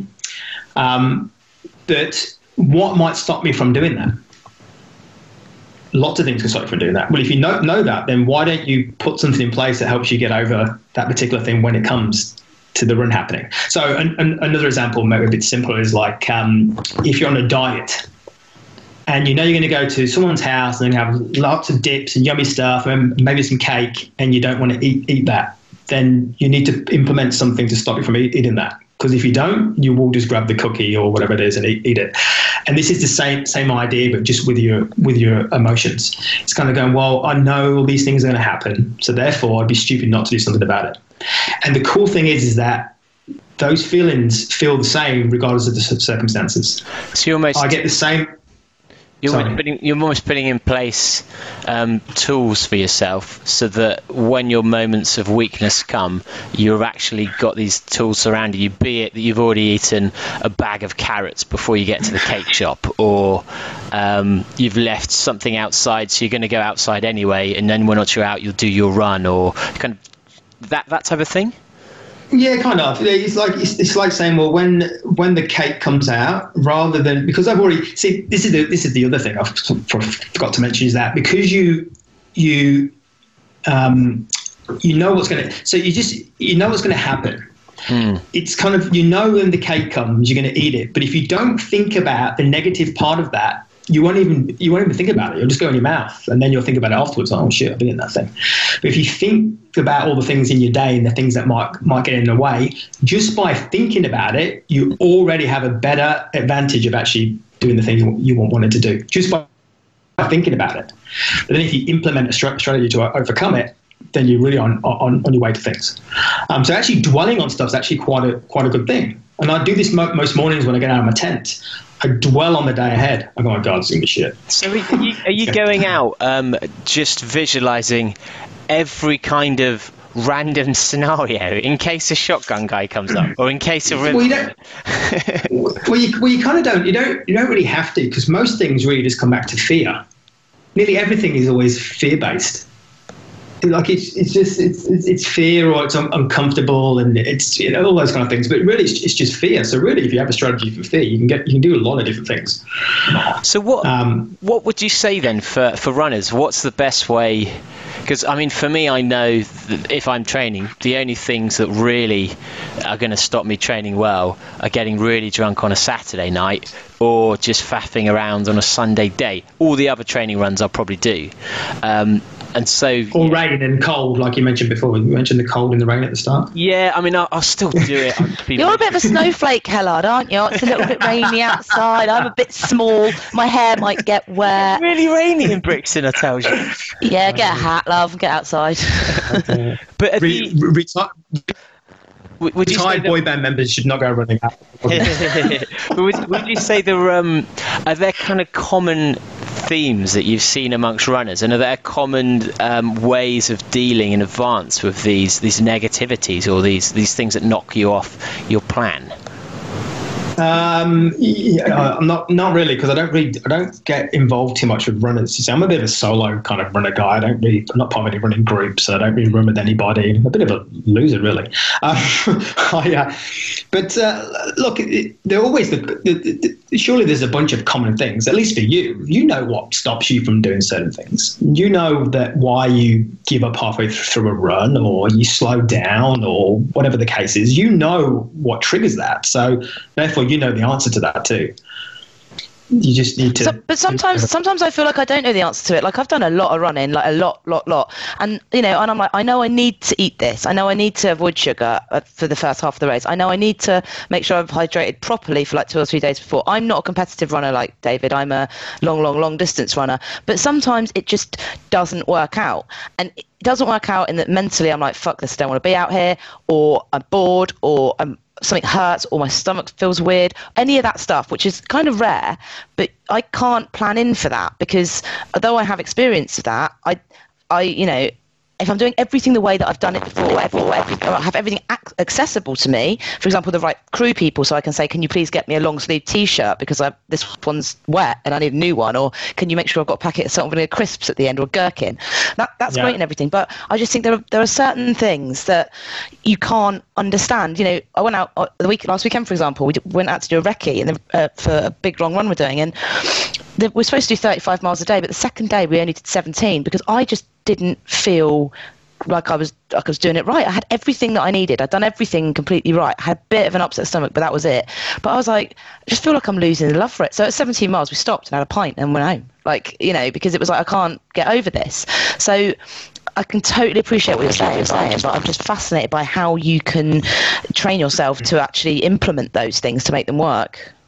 Well, we'll go back to that whole needing something then, because I mean, it's the good thing when you really need to get the run done, you just do it regardless. You don't need to go home because you got bored. If you got bored, then that's it's you know, you obviously. I'm not saying you necessarily, but for most people, it's kind of like, well, it's because you didn't need to do it. It's, it's, it's, a funny thing when you when you really really need to do something. Like for me, obviously, put me in the hospital and all sorts of stuff. But it's um it's the only way I can explain it is that do you, do you guys have, have kids? I've got I've got one that's not mine, but it is my responsibility. Okay, okay. I stole I stole it. I stole it from outside a shop. you can be careful saying that these days. Oops. um, yeah. well, okay. Let's just just think about a loved one, a spouse, a parent, a pet, whatever, right? Mm-hmm. And and if you tell me a reason, you know, why why do you love them?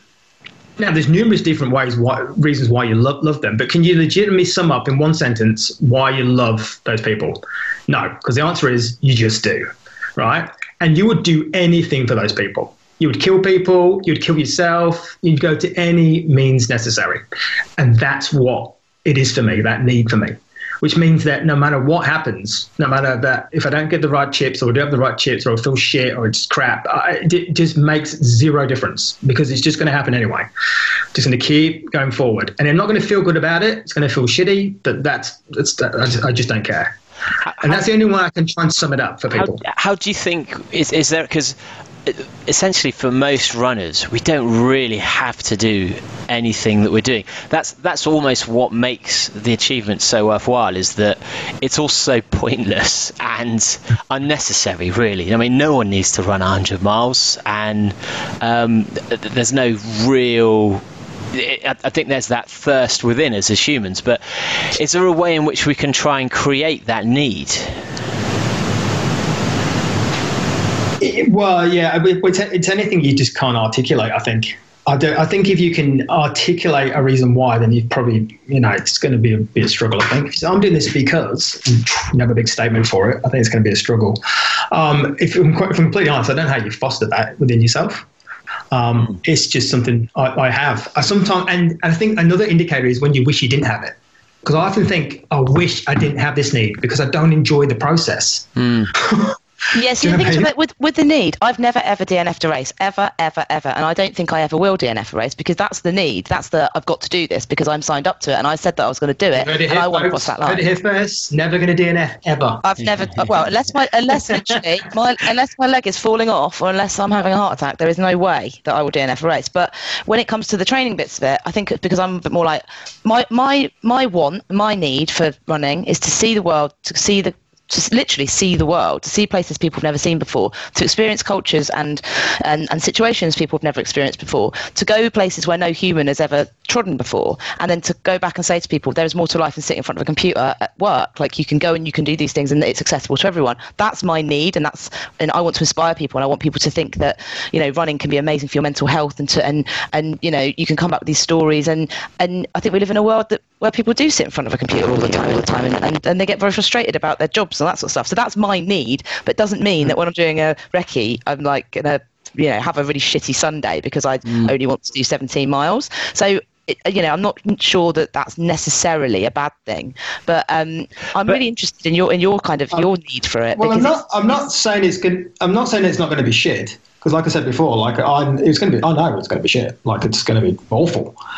When you, like, you it's not like you, I'm, I'm Mr. Positive and I don't get lows and stuff. That's far from the truth. it's, yeah, But it's, it's just going to happen anyway.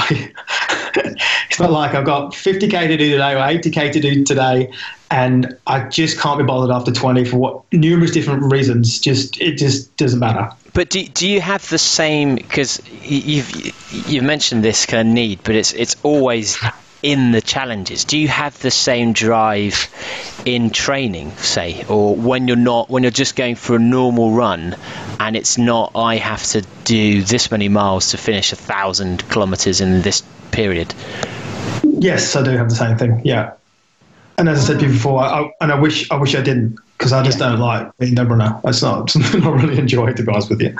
Um, and then people say, "Well, why did you do it then?" So, well, it's, it's a hard one to explain, isn't it? You know, it's you know, it's funny. I did a um, I wrote an article for uh, National Geographic Australia, and they said to me, "Can you write a question why advent- advent- adventurous people do what they do?"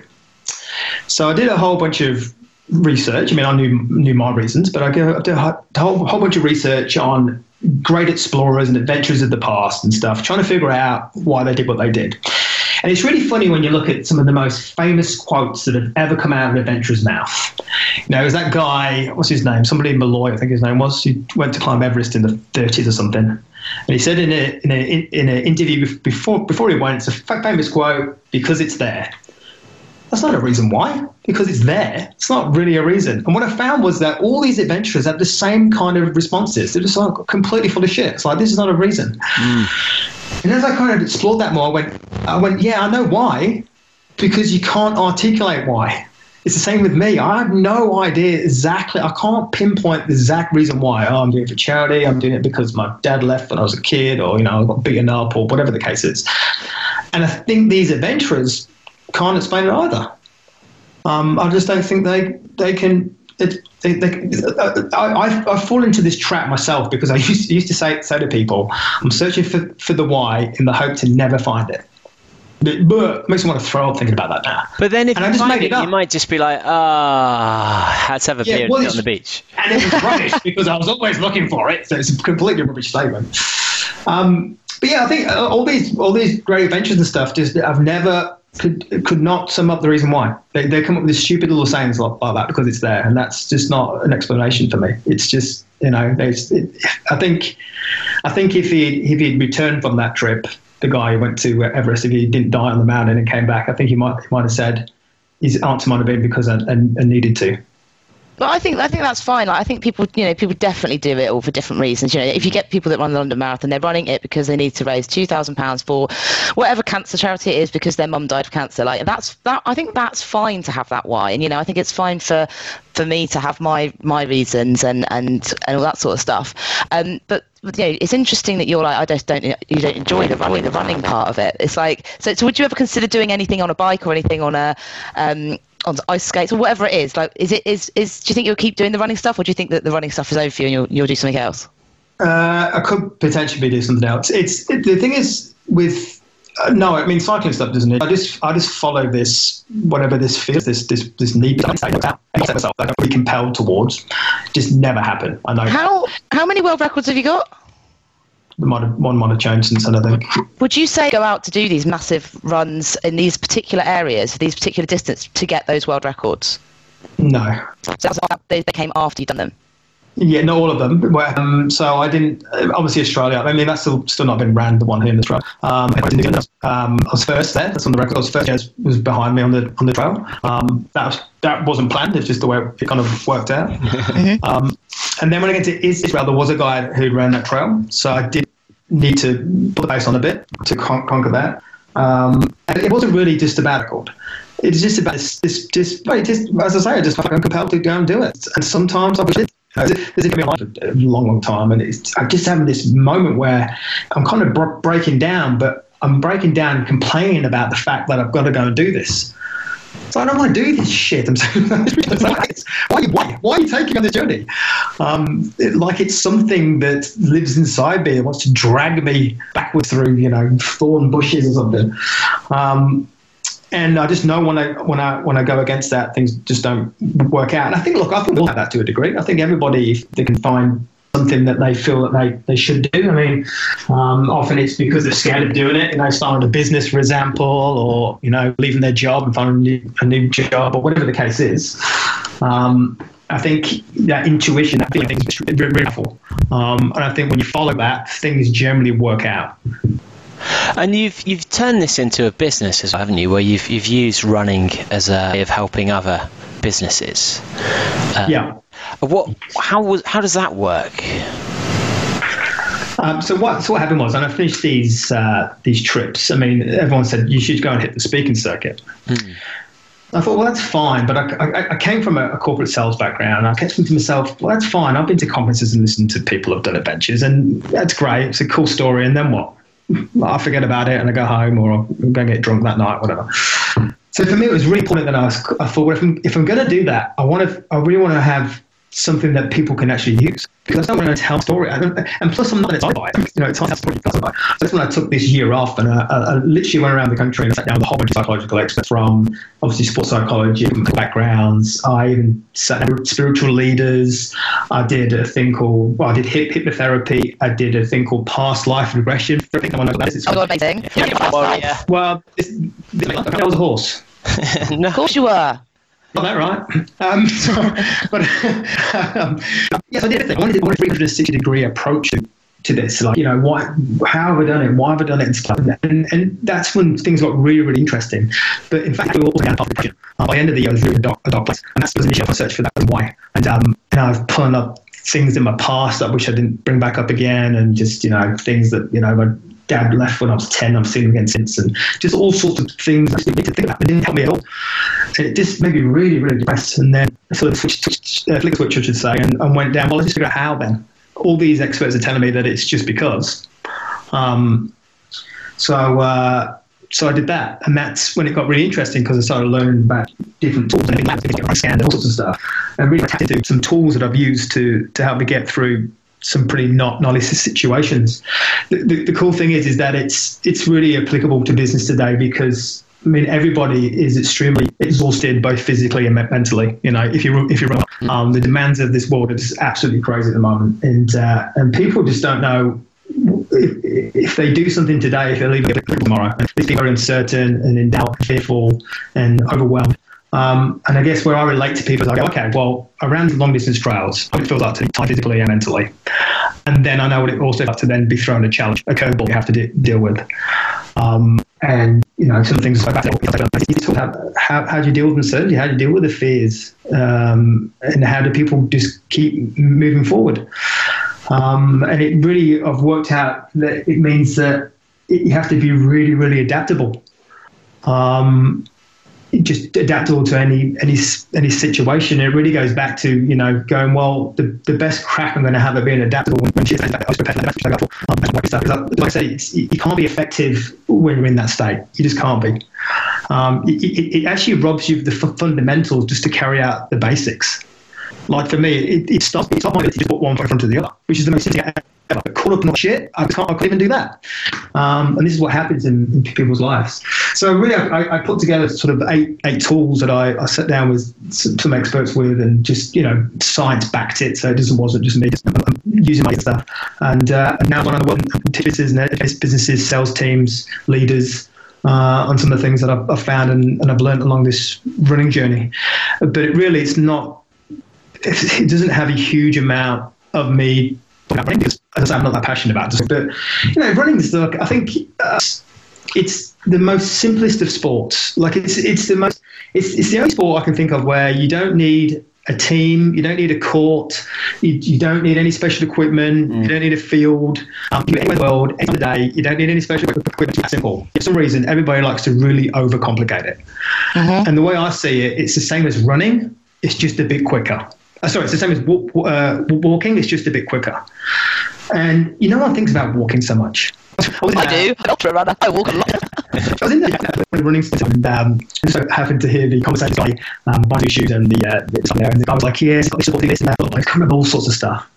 I said, "Look, sorry to interrupt, but um, how how far running? What's what's what, what are you doing?" You go, oh, "I do two five pair runs a week." I said, "Okay, so those shoes, office shoes, did you put the same amount of thought into those?" He goes, "No." I said, but yeah, you spend eight hours, you spend two hours a week in the running shoes. like, don't overcomplicate it. Just find something that fits and that's, that's comfortable. Is, is he now out with a, a, permanent injury from uh, yeah. having having yeah. supported trainers? yeah, he never right. I think I think, this, with technology, with food and diets and different things, and I I've got the most simplest approach. It's ridiculous. I just don't worry about that stuff. But do you um, think do you think that's because you're not um, like your your challenge is to to get through rather than to be at your absolute peak. Well, it's to be at my peak performance. It's to be a peak performance.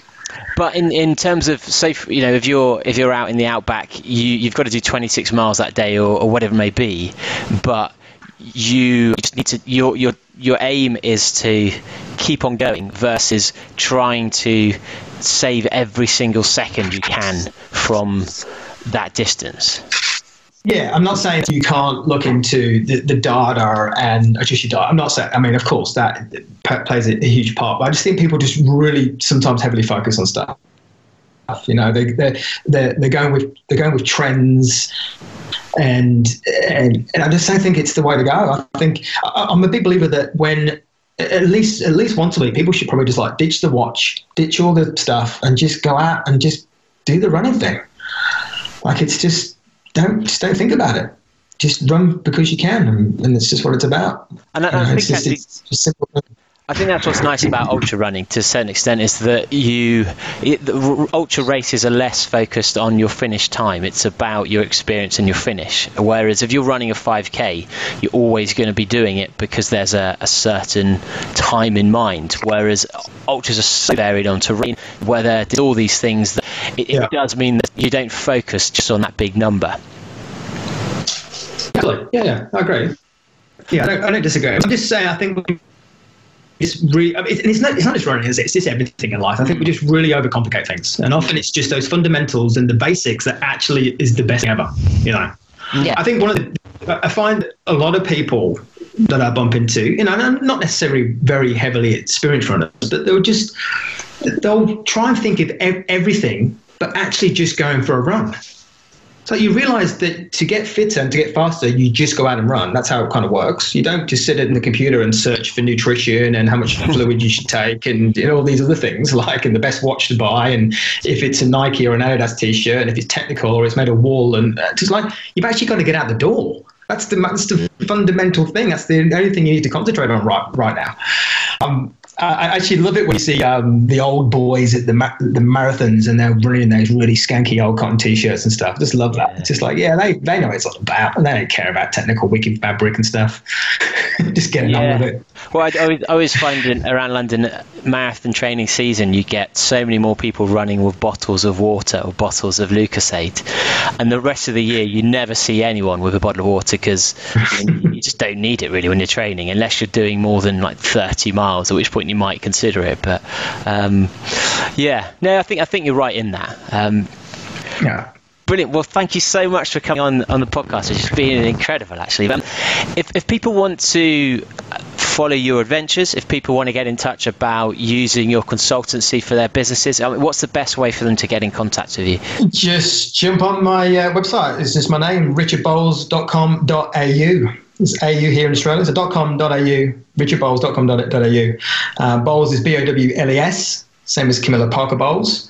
Uh, we're not related. Um, and I didn't, get a, I didn't get an invite to the wedding either, so I'm disappointed. She's one of his ex-wives. yeah, yeah. Appreciate that. Thank you. So, yeah. And um, and if, if people want to on Instagram follow you, is it Runtrepreneur? At Rumpreneur. Runpreneur. Sorry, put the extra Runpreneur. tra. That's all right. Amazing. Well, um, and last off, have you got another big challenge coming up? Is there another? Joe, it's- yeah, look, I'm thinking um, at this stage, I'm thinking of maybe just. Um, I, I've, I've been fortunate enough to do some speaking over in, in India, and that's really kind of fascinated and took my, my fancy there, just because it's probably the only place I would actually consider doing some road running, just because it's so gnarly. If you've ever been there, you'll just know there's traffic everywhere and just be crazy. That's like OCR. That's basically OCR because you're having to jump over to, to cars, people, bikes, yeah, motorbikes. Yeah. So I'm thinking that maybe I'm just going to fly into either New, New Delhi or, um, or Bombay or whatever, and just and just literally get off the plane and just go running.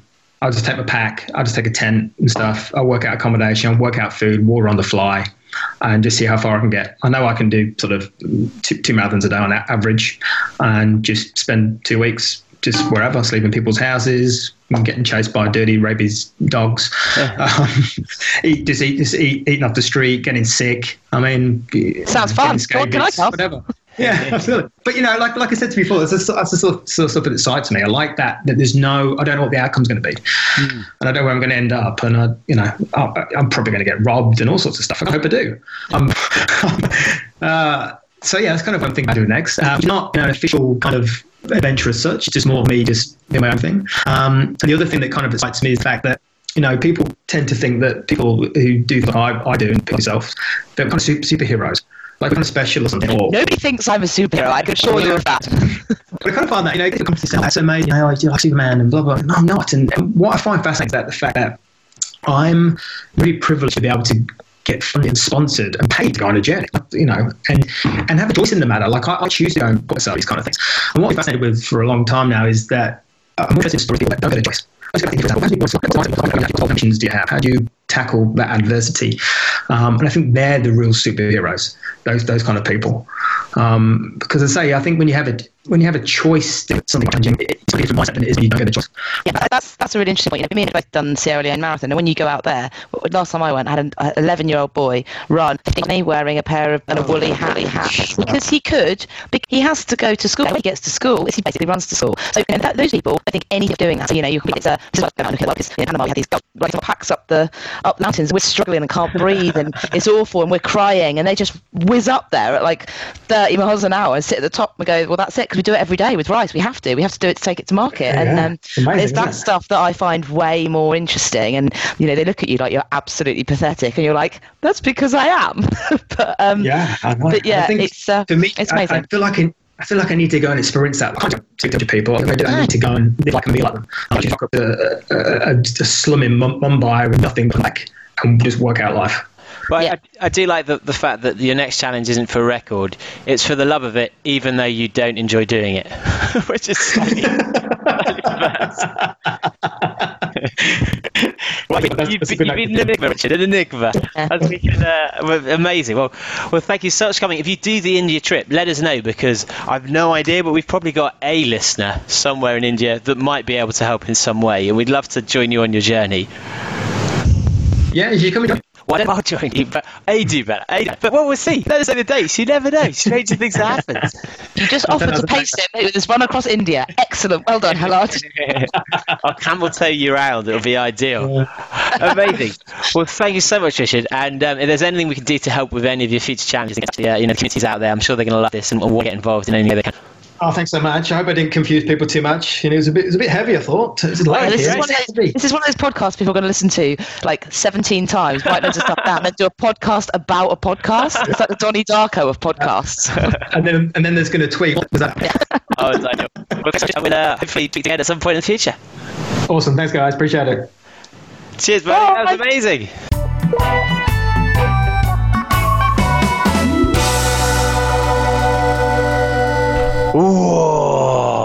That was interesting, wasn't it? It was a very interesting man. Interesting. It's I it's so I'm so confused. Like he doesn't like running and yet he's doing it all the time. But that, And, I'm uh, confused as well because he doesn't like running, but he's doing it all the time. But he's also a motivational speaker. But he basically says that running is a bit shit. And I'm like, well, we all know running's a bit shit, but I can't understand his. There is no why that he just feels this innate need to do it. Like if it's, I don't know if it's a spiritual need or if it's like something that he that he actually cannot understand because I know why I run and I know why I go and do the stuff that I do. And I'm not saying that he's wrong because I think everybody has their own reasons, but I just find that completely bizarre. And I I don't know whether it's a blessing or a curse. Me neither, because like if I think about going for a run, I can procrastinate all day, and it's like you said, it's not until you get your trainers on and get outside. You're like, actually, this is all right. Hmm. But I've always got a goal, and the goal usually is I want to finish this race, or I'm training to do this, or I've got to go and you know do this stuff for rat race, or I've got to go and do. There's things I need to achieve that are either work related or hmm. personal goal related, or you know I'm never going to be able to run across Malta if I don't actually go out and do some running to train, hmm. and that's my why because there is always something there that I'm doing. But to have nothing at all just makes me think. It does, and does he enjoy it? I don't know even even know if he enjoys it. But the I'm, I do worry that his enjoyment is that the unknown, the fear factor, the randomness, and um, so basically, it might be he's going to put himself in more and more dangerous scenarios because even if you're looking down the list, like he runs across Australia, that's not dangerous enough. I know. Let's go to Israel. I mean, that that's foolhardy itself, and like, every adventure he seems to have something that I would see as potentially life threatening that happens. Absolutely. Like if you look, down, look down the list of what he's done, right? He did the Bicentennial National Trail, which is five and a half thousand kilometres in Australia. Then he did the Te Aurora Trail, which I've probably pronounced wrong, in New Zealand, which is three thousand kilometres. Then the Israel National Trail, which is a thousand kilometres. Then the Heysen Trail, which is South Australia again, one thousand two hundred kilometres. Then the Sumatra Northern Tip, a thousand kilometres, right, in Indonesia. My main thing, whenever I go and do one of these ultra racy type things or or recce's, is safety have we got you know i have to i have to get insurance whenever i go out to do my recce's my big ones in panama namibia wherever it is. I have to get insurance which covers being lifted out by helicopter. So the insurance is usually around about 100 to 150 pounds. But it's the single most important thing because i'm like if something happens in there i need to be airlifted out. I don't want to die. Um, does that make me a pussy? I don't know, but it doesn't seem like he's got any structure in there. He doesn't seem like he's got an SOS or in the middle of Australia. Like you can die of dehydration in a day. Like, what do you mean you're not going to see your crew for four days? What if there is no water? What if you get lost? I just wonder if we're going to see him popping up like running across Syria or through um, you know Eritrea or, or something like that. Yeah, or one of those islands in like South America that's got an indigenous tribe on that shoot you if, when, you know with arrows when you get there and eat you.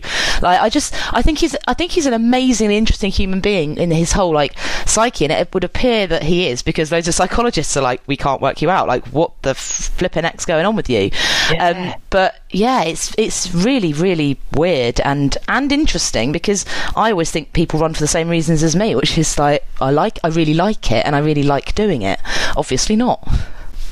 Yeah, completely. Um, and I, I do get the sense we've probably only touched the, the tip of the, the number of stories that he's actually got. But even because that that's what I was trying to get at with the, the river crossing with the crocodiles is that that's the issue with doing such a big challenge because if you're 5000 kilometers into the run and you you'd almost be tempted to do a a Roger Moore run across alligators Yeah.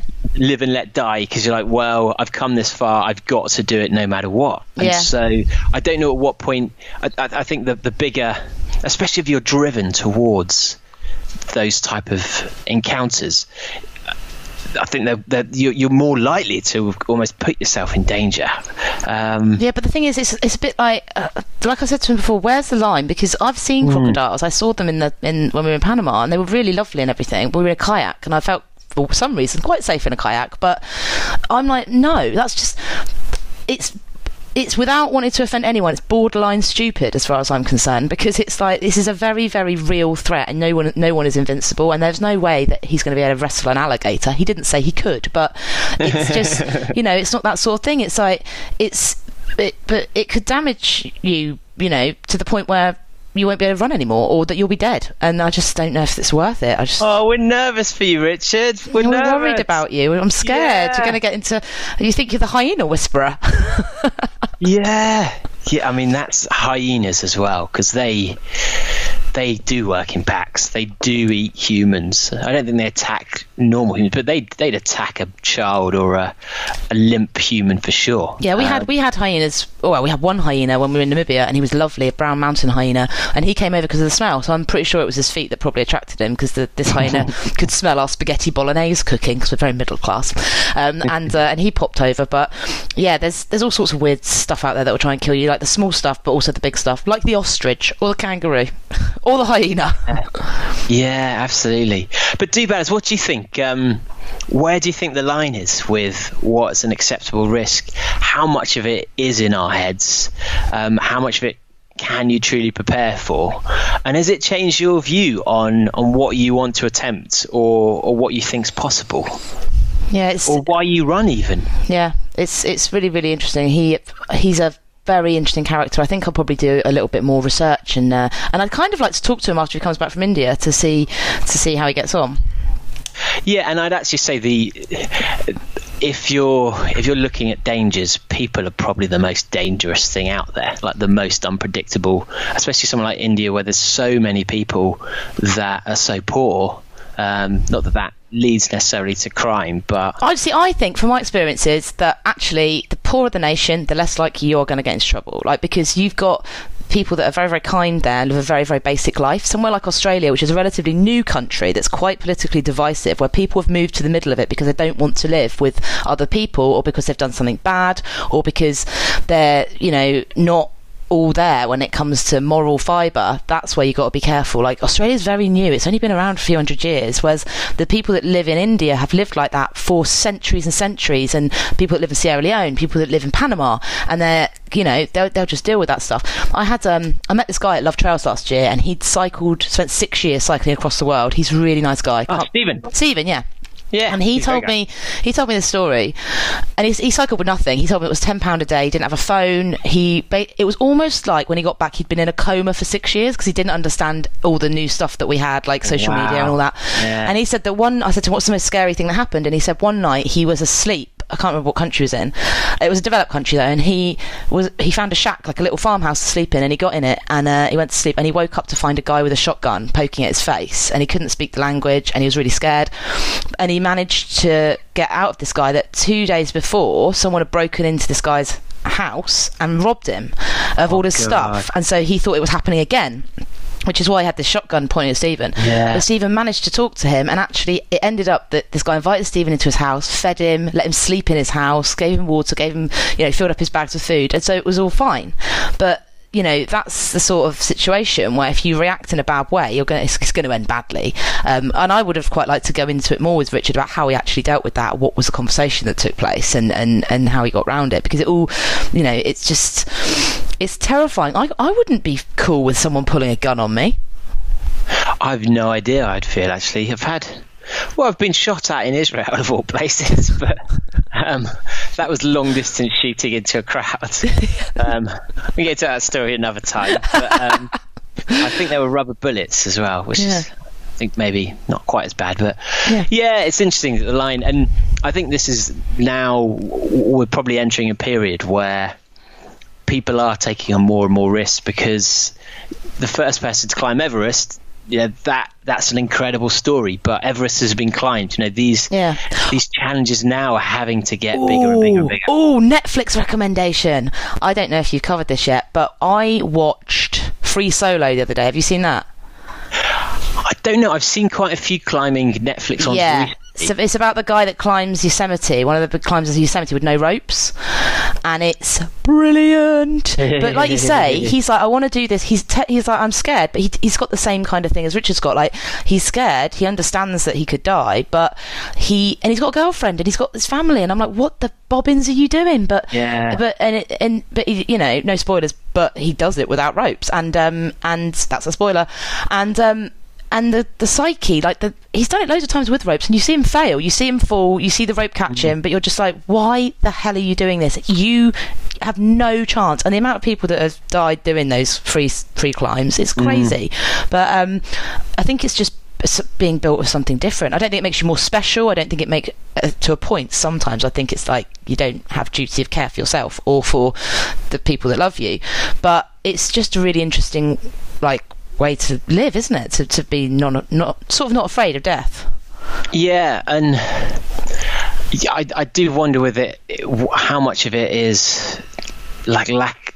Is it that you don't see the risk, or that you you just think you'll get over that risk, or is it you don't you don't value the impact what your loss would have on everyone around you? Well, there's one part of me, like this is quite controversial. There's a part of me that thinks, do those people want to die heroes? Do those people, you know, is hmm. this like a long, long, sort of some long form of suicide? Do they want to be like, if I'm going to go, I'm going to go with a legacy, so I'm going to do all of this stuff? Like, is that part of it? I don't know, like, but it's a question that I think people might be too scared to ask because it seems incredibly selfish. But ultimately, it's the way that some people are built, and I'm fascinated to understand why. I don't want to die in a bloody running accident or a, or a or a Yeah. climbing accident. Um, Yeah, definitely not. So, well, yeah. maybe we should um, do better. Do you know anyone who's who's anyone else who's put themselves who does ridiculous? Maybe we should get a free climber on to just talk us through this yeah, through the psyche, that'd be really interesting. through the psyche of it. Yeah. hey, Um, talking of danger, me and you are going on holiday, aren't we? Oh, how the hell has this happened? Lads, lads, lads. It's not a lads' holiday though, is it? It will be. Yeah. It will be. It's going to be busy. They've found us. A, so, do batters. If any of you happen to be in Sofia two weekends ago from when you hear this podcast, Allie and I are, are the lead uh, presenters at a running show um, where we're the only people who aren't Bulgarian for some reason. And last, so just just to give give a bit more context, and I, I, this really uh, befuddles me. Last year, speakers were Sean Conway, Dean Karnazes, and Matt Fitzgerald. This year, Allie Bailey, Dave Hellard. Well, obviously it's a slow year for speakers. I mean, I'd hate to know what ticket sales are doing at this time. And like, oh my word! But Allie, you're gonna you're gonna be a megastar in Bulgaria. I've heard. I think basically what happened is I've got two dogs. They're both from Bulgaria. I think words got back, and I think that the dogs are now being dragged around the Mendips on a regular basis, running. Um, but yeah, no, for some reason, Cover model, aren't you? Cover star. oh, well, they they did an interview with me for this magazine, and then they were like, "Have you got any pictures? Because we want to put you on the cover." And I'm like, "You are joking! I don't. That, that's not for me." Sent them all my pictures.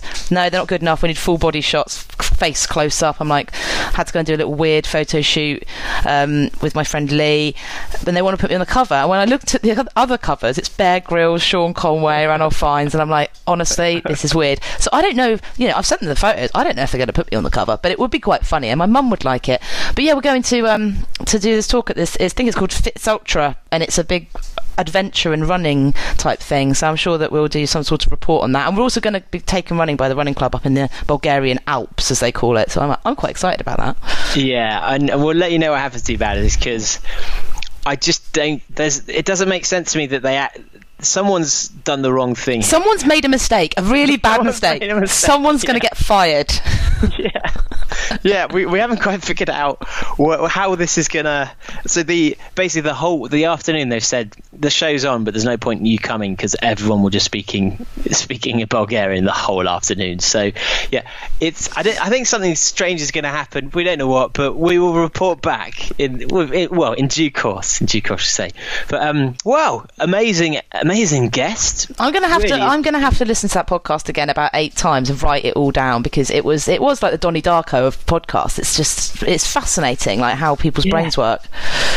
Yeah, and do that. Are there other people you want us to get on the podcast? We do go out and get them for you. You can either Facebook stalkers, get in the Facebook group and tag us in it, um, or write to letters at badboyrunning.com.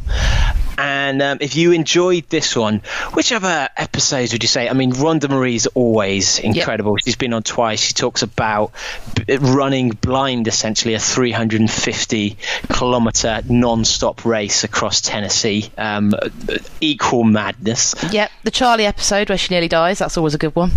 Oh, I mean that one. Yeah, get some tissues out for that. Is is heart wrenching. That um, amazing, amazing woman. And uh, we've I mean, we've got so many ultra running episodes we've done recently that you could listen to. So uh, yeah, have a search around. Do let us know. And uh, well, I'll see you in Sofia. Hurrah! bye bye bye bye bye bye bye bye bye bye bye. Baby, come back. Bye bye bye bye, bye bye bye bye, I must admit I was a clown to be messing around. But that doesn't mean that you have to leave town. Come back. Yes, and give me one more try. Cause a love like this should I never ever die. Come back. F- fuck you, buddy.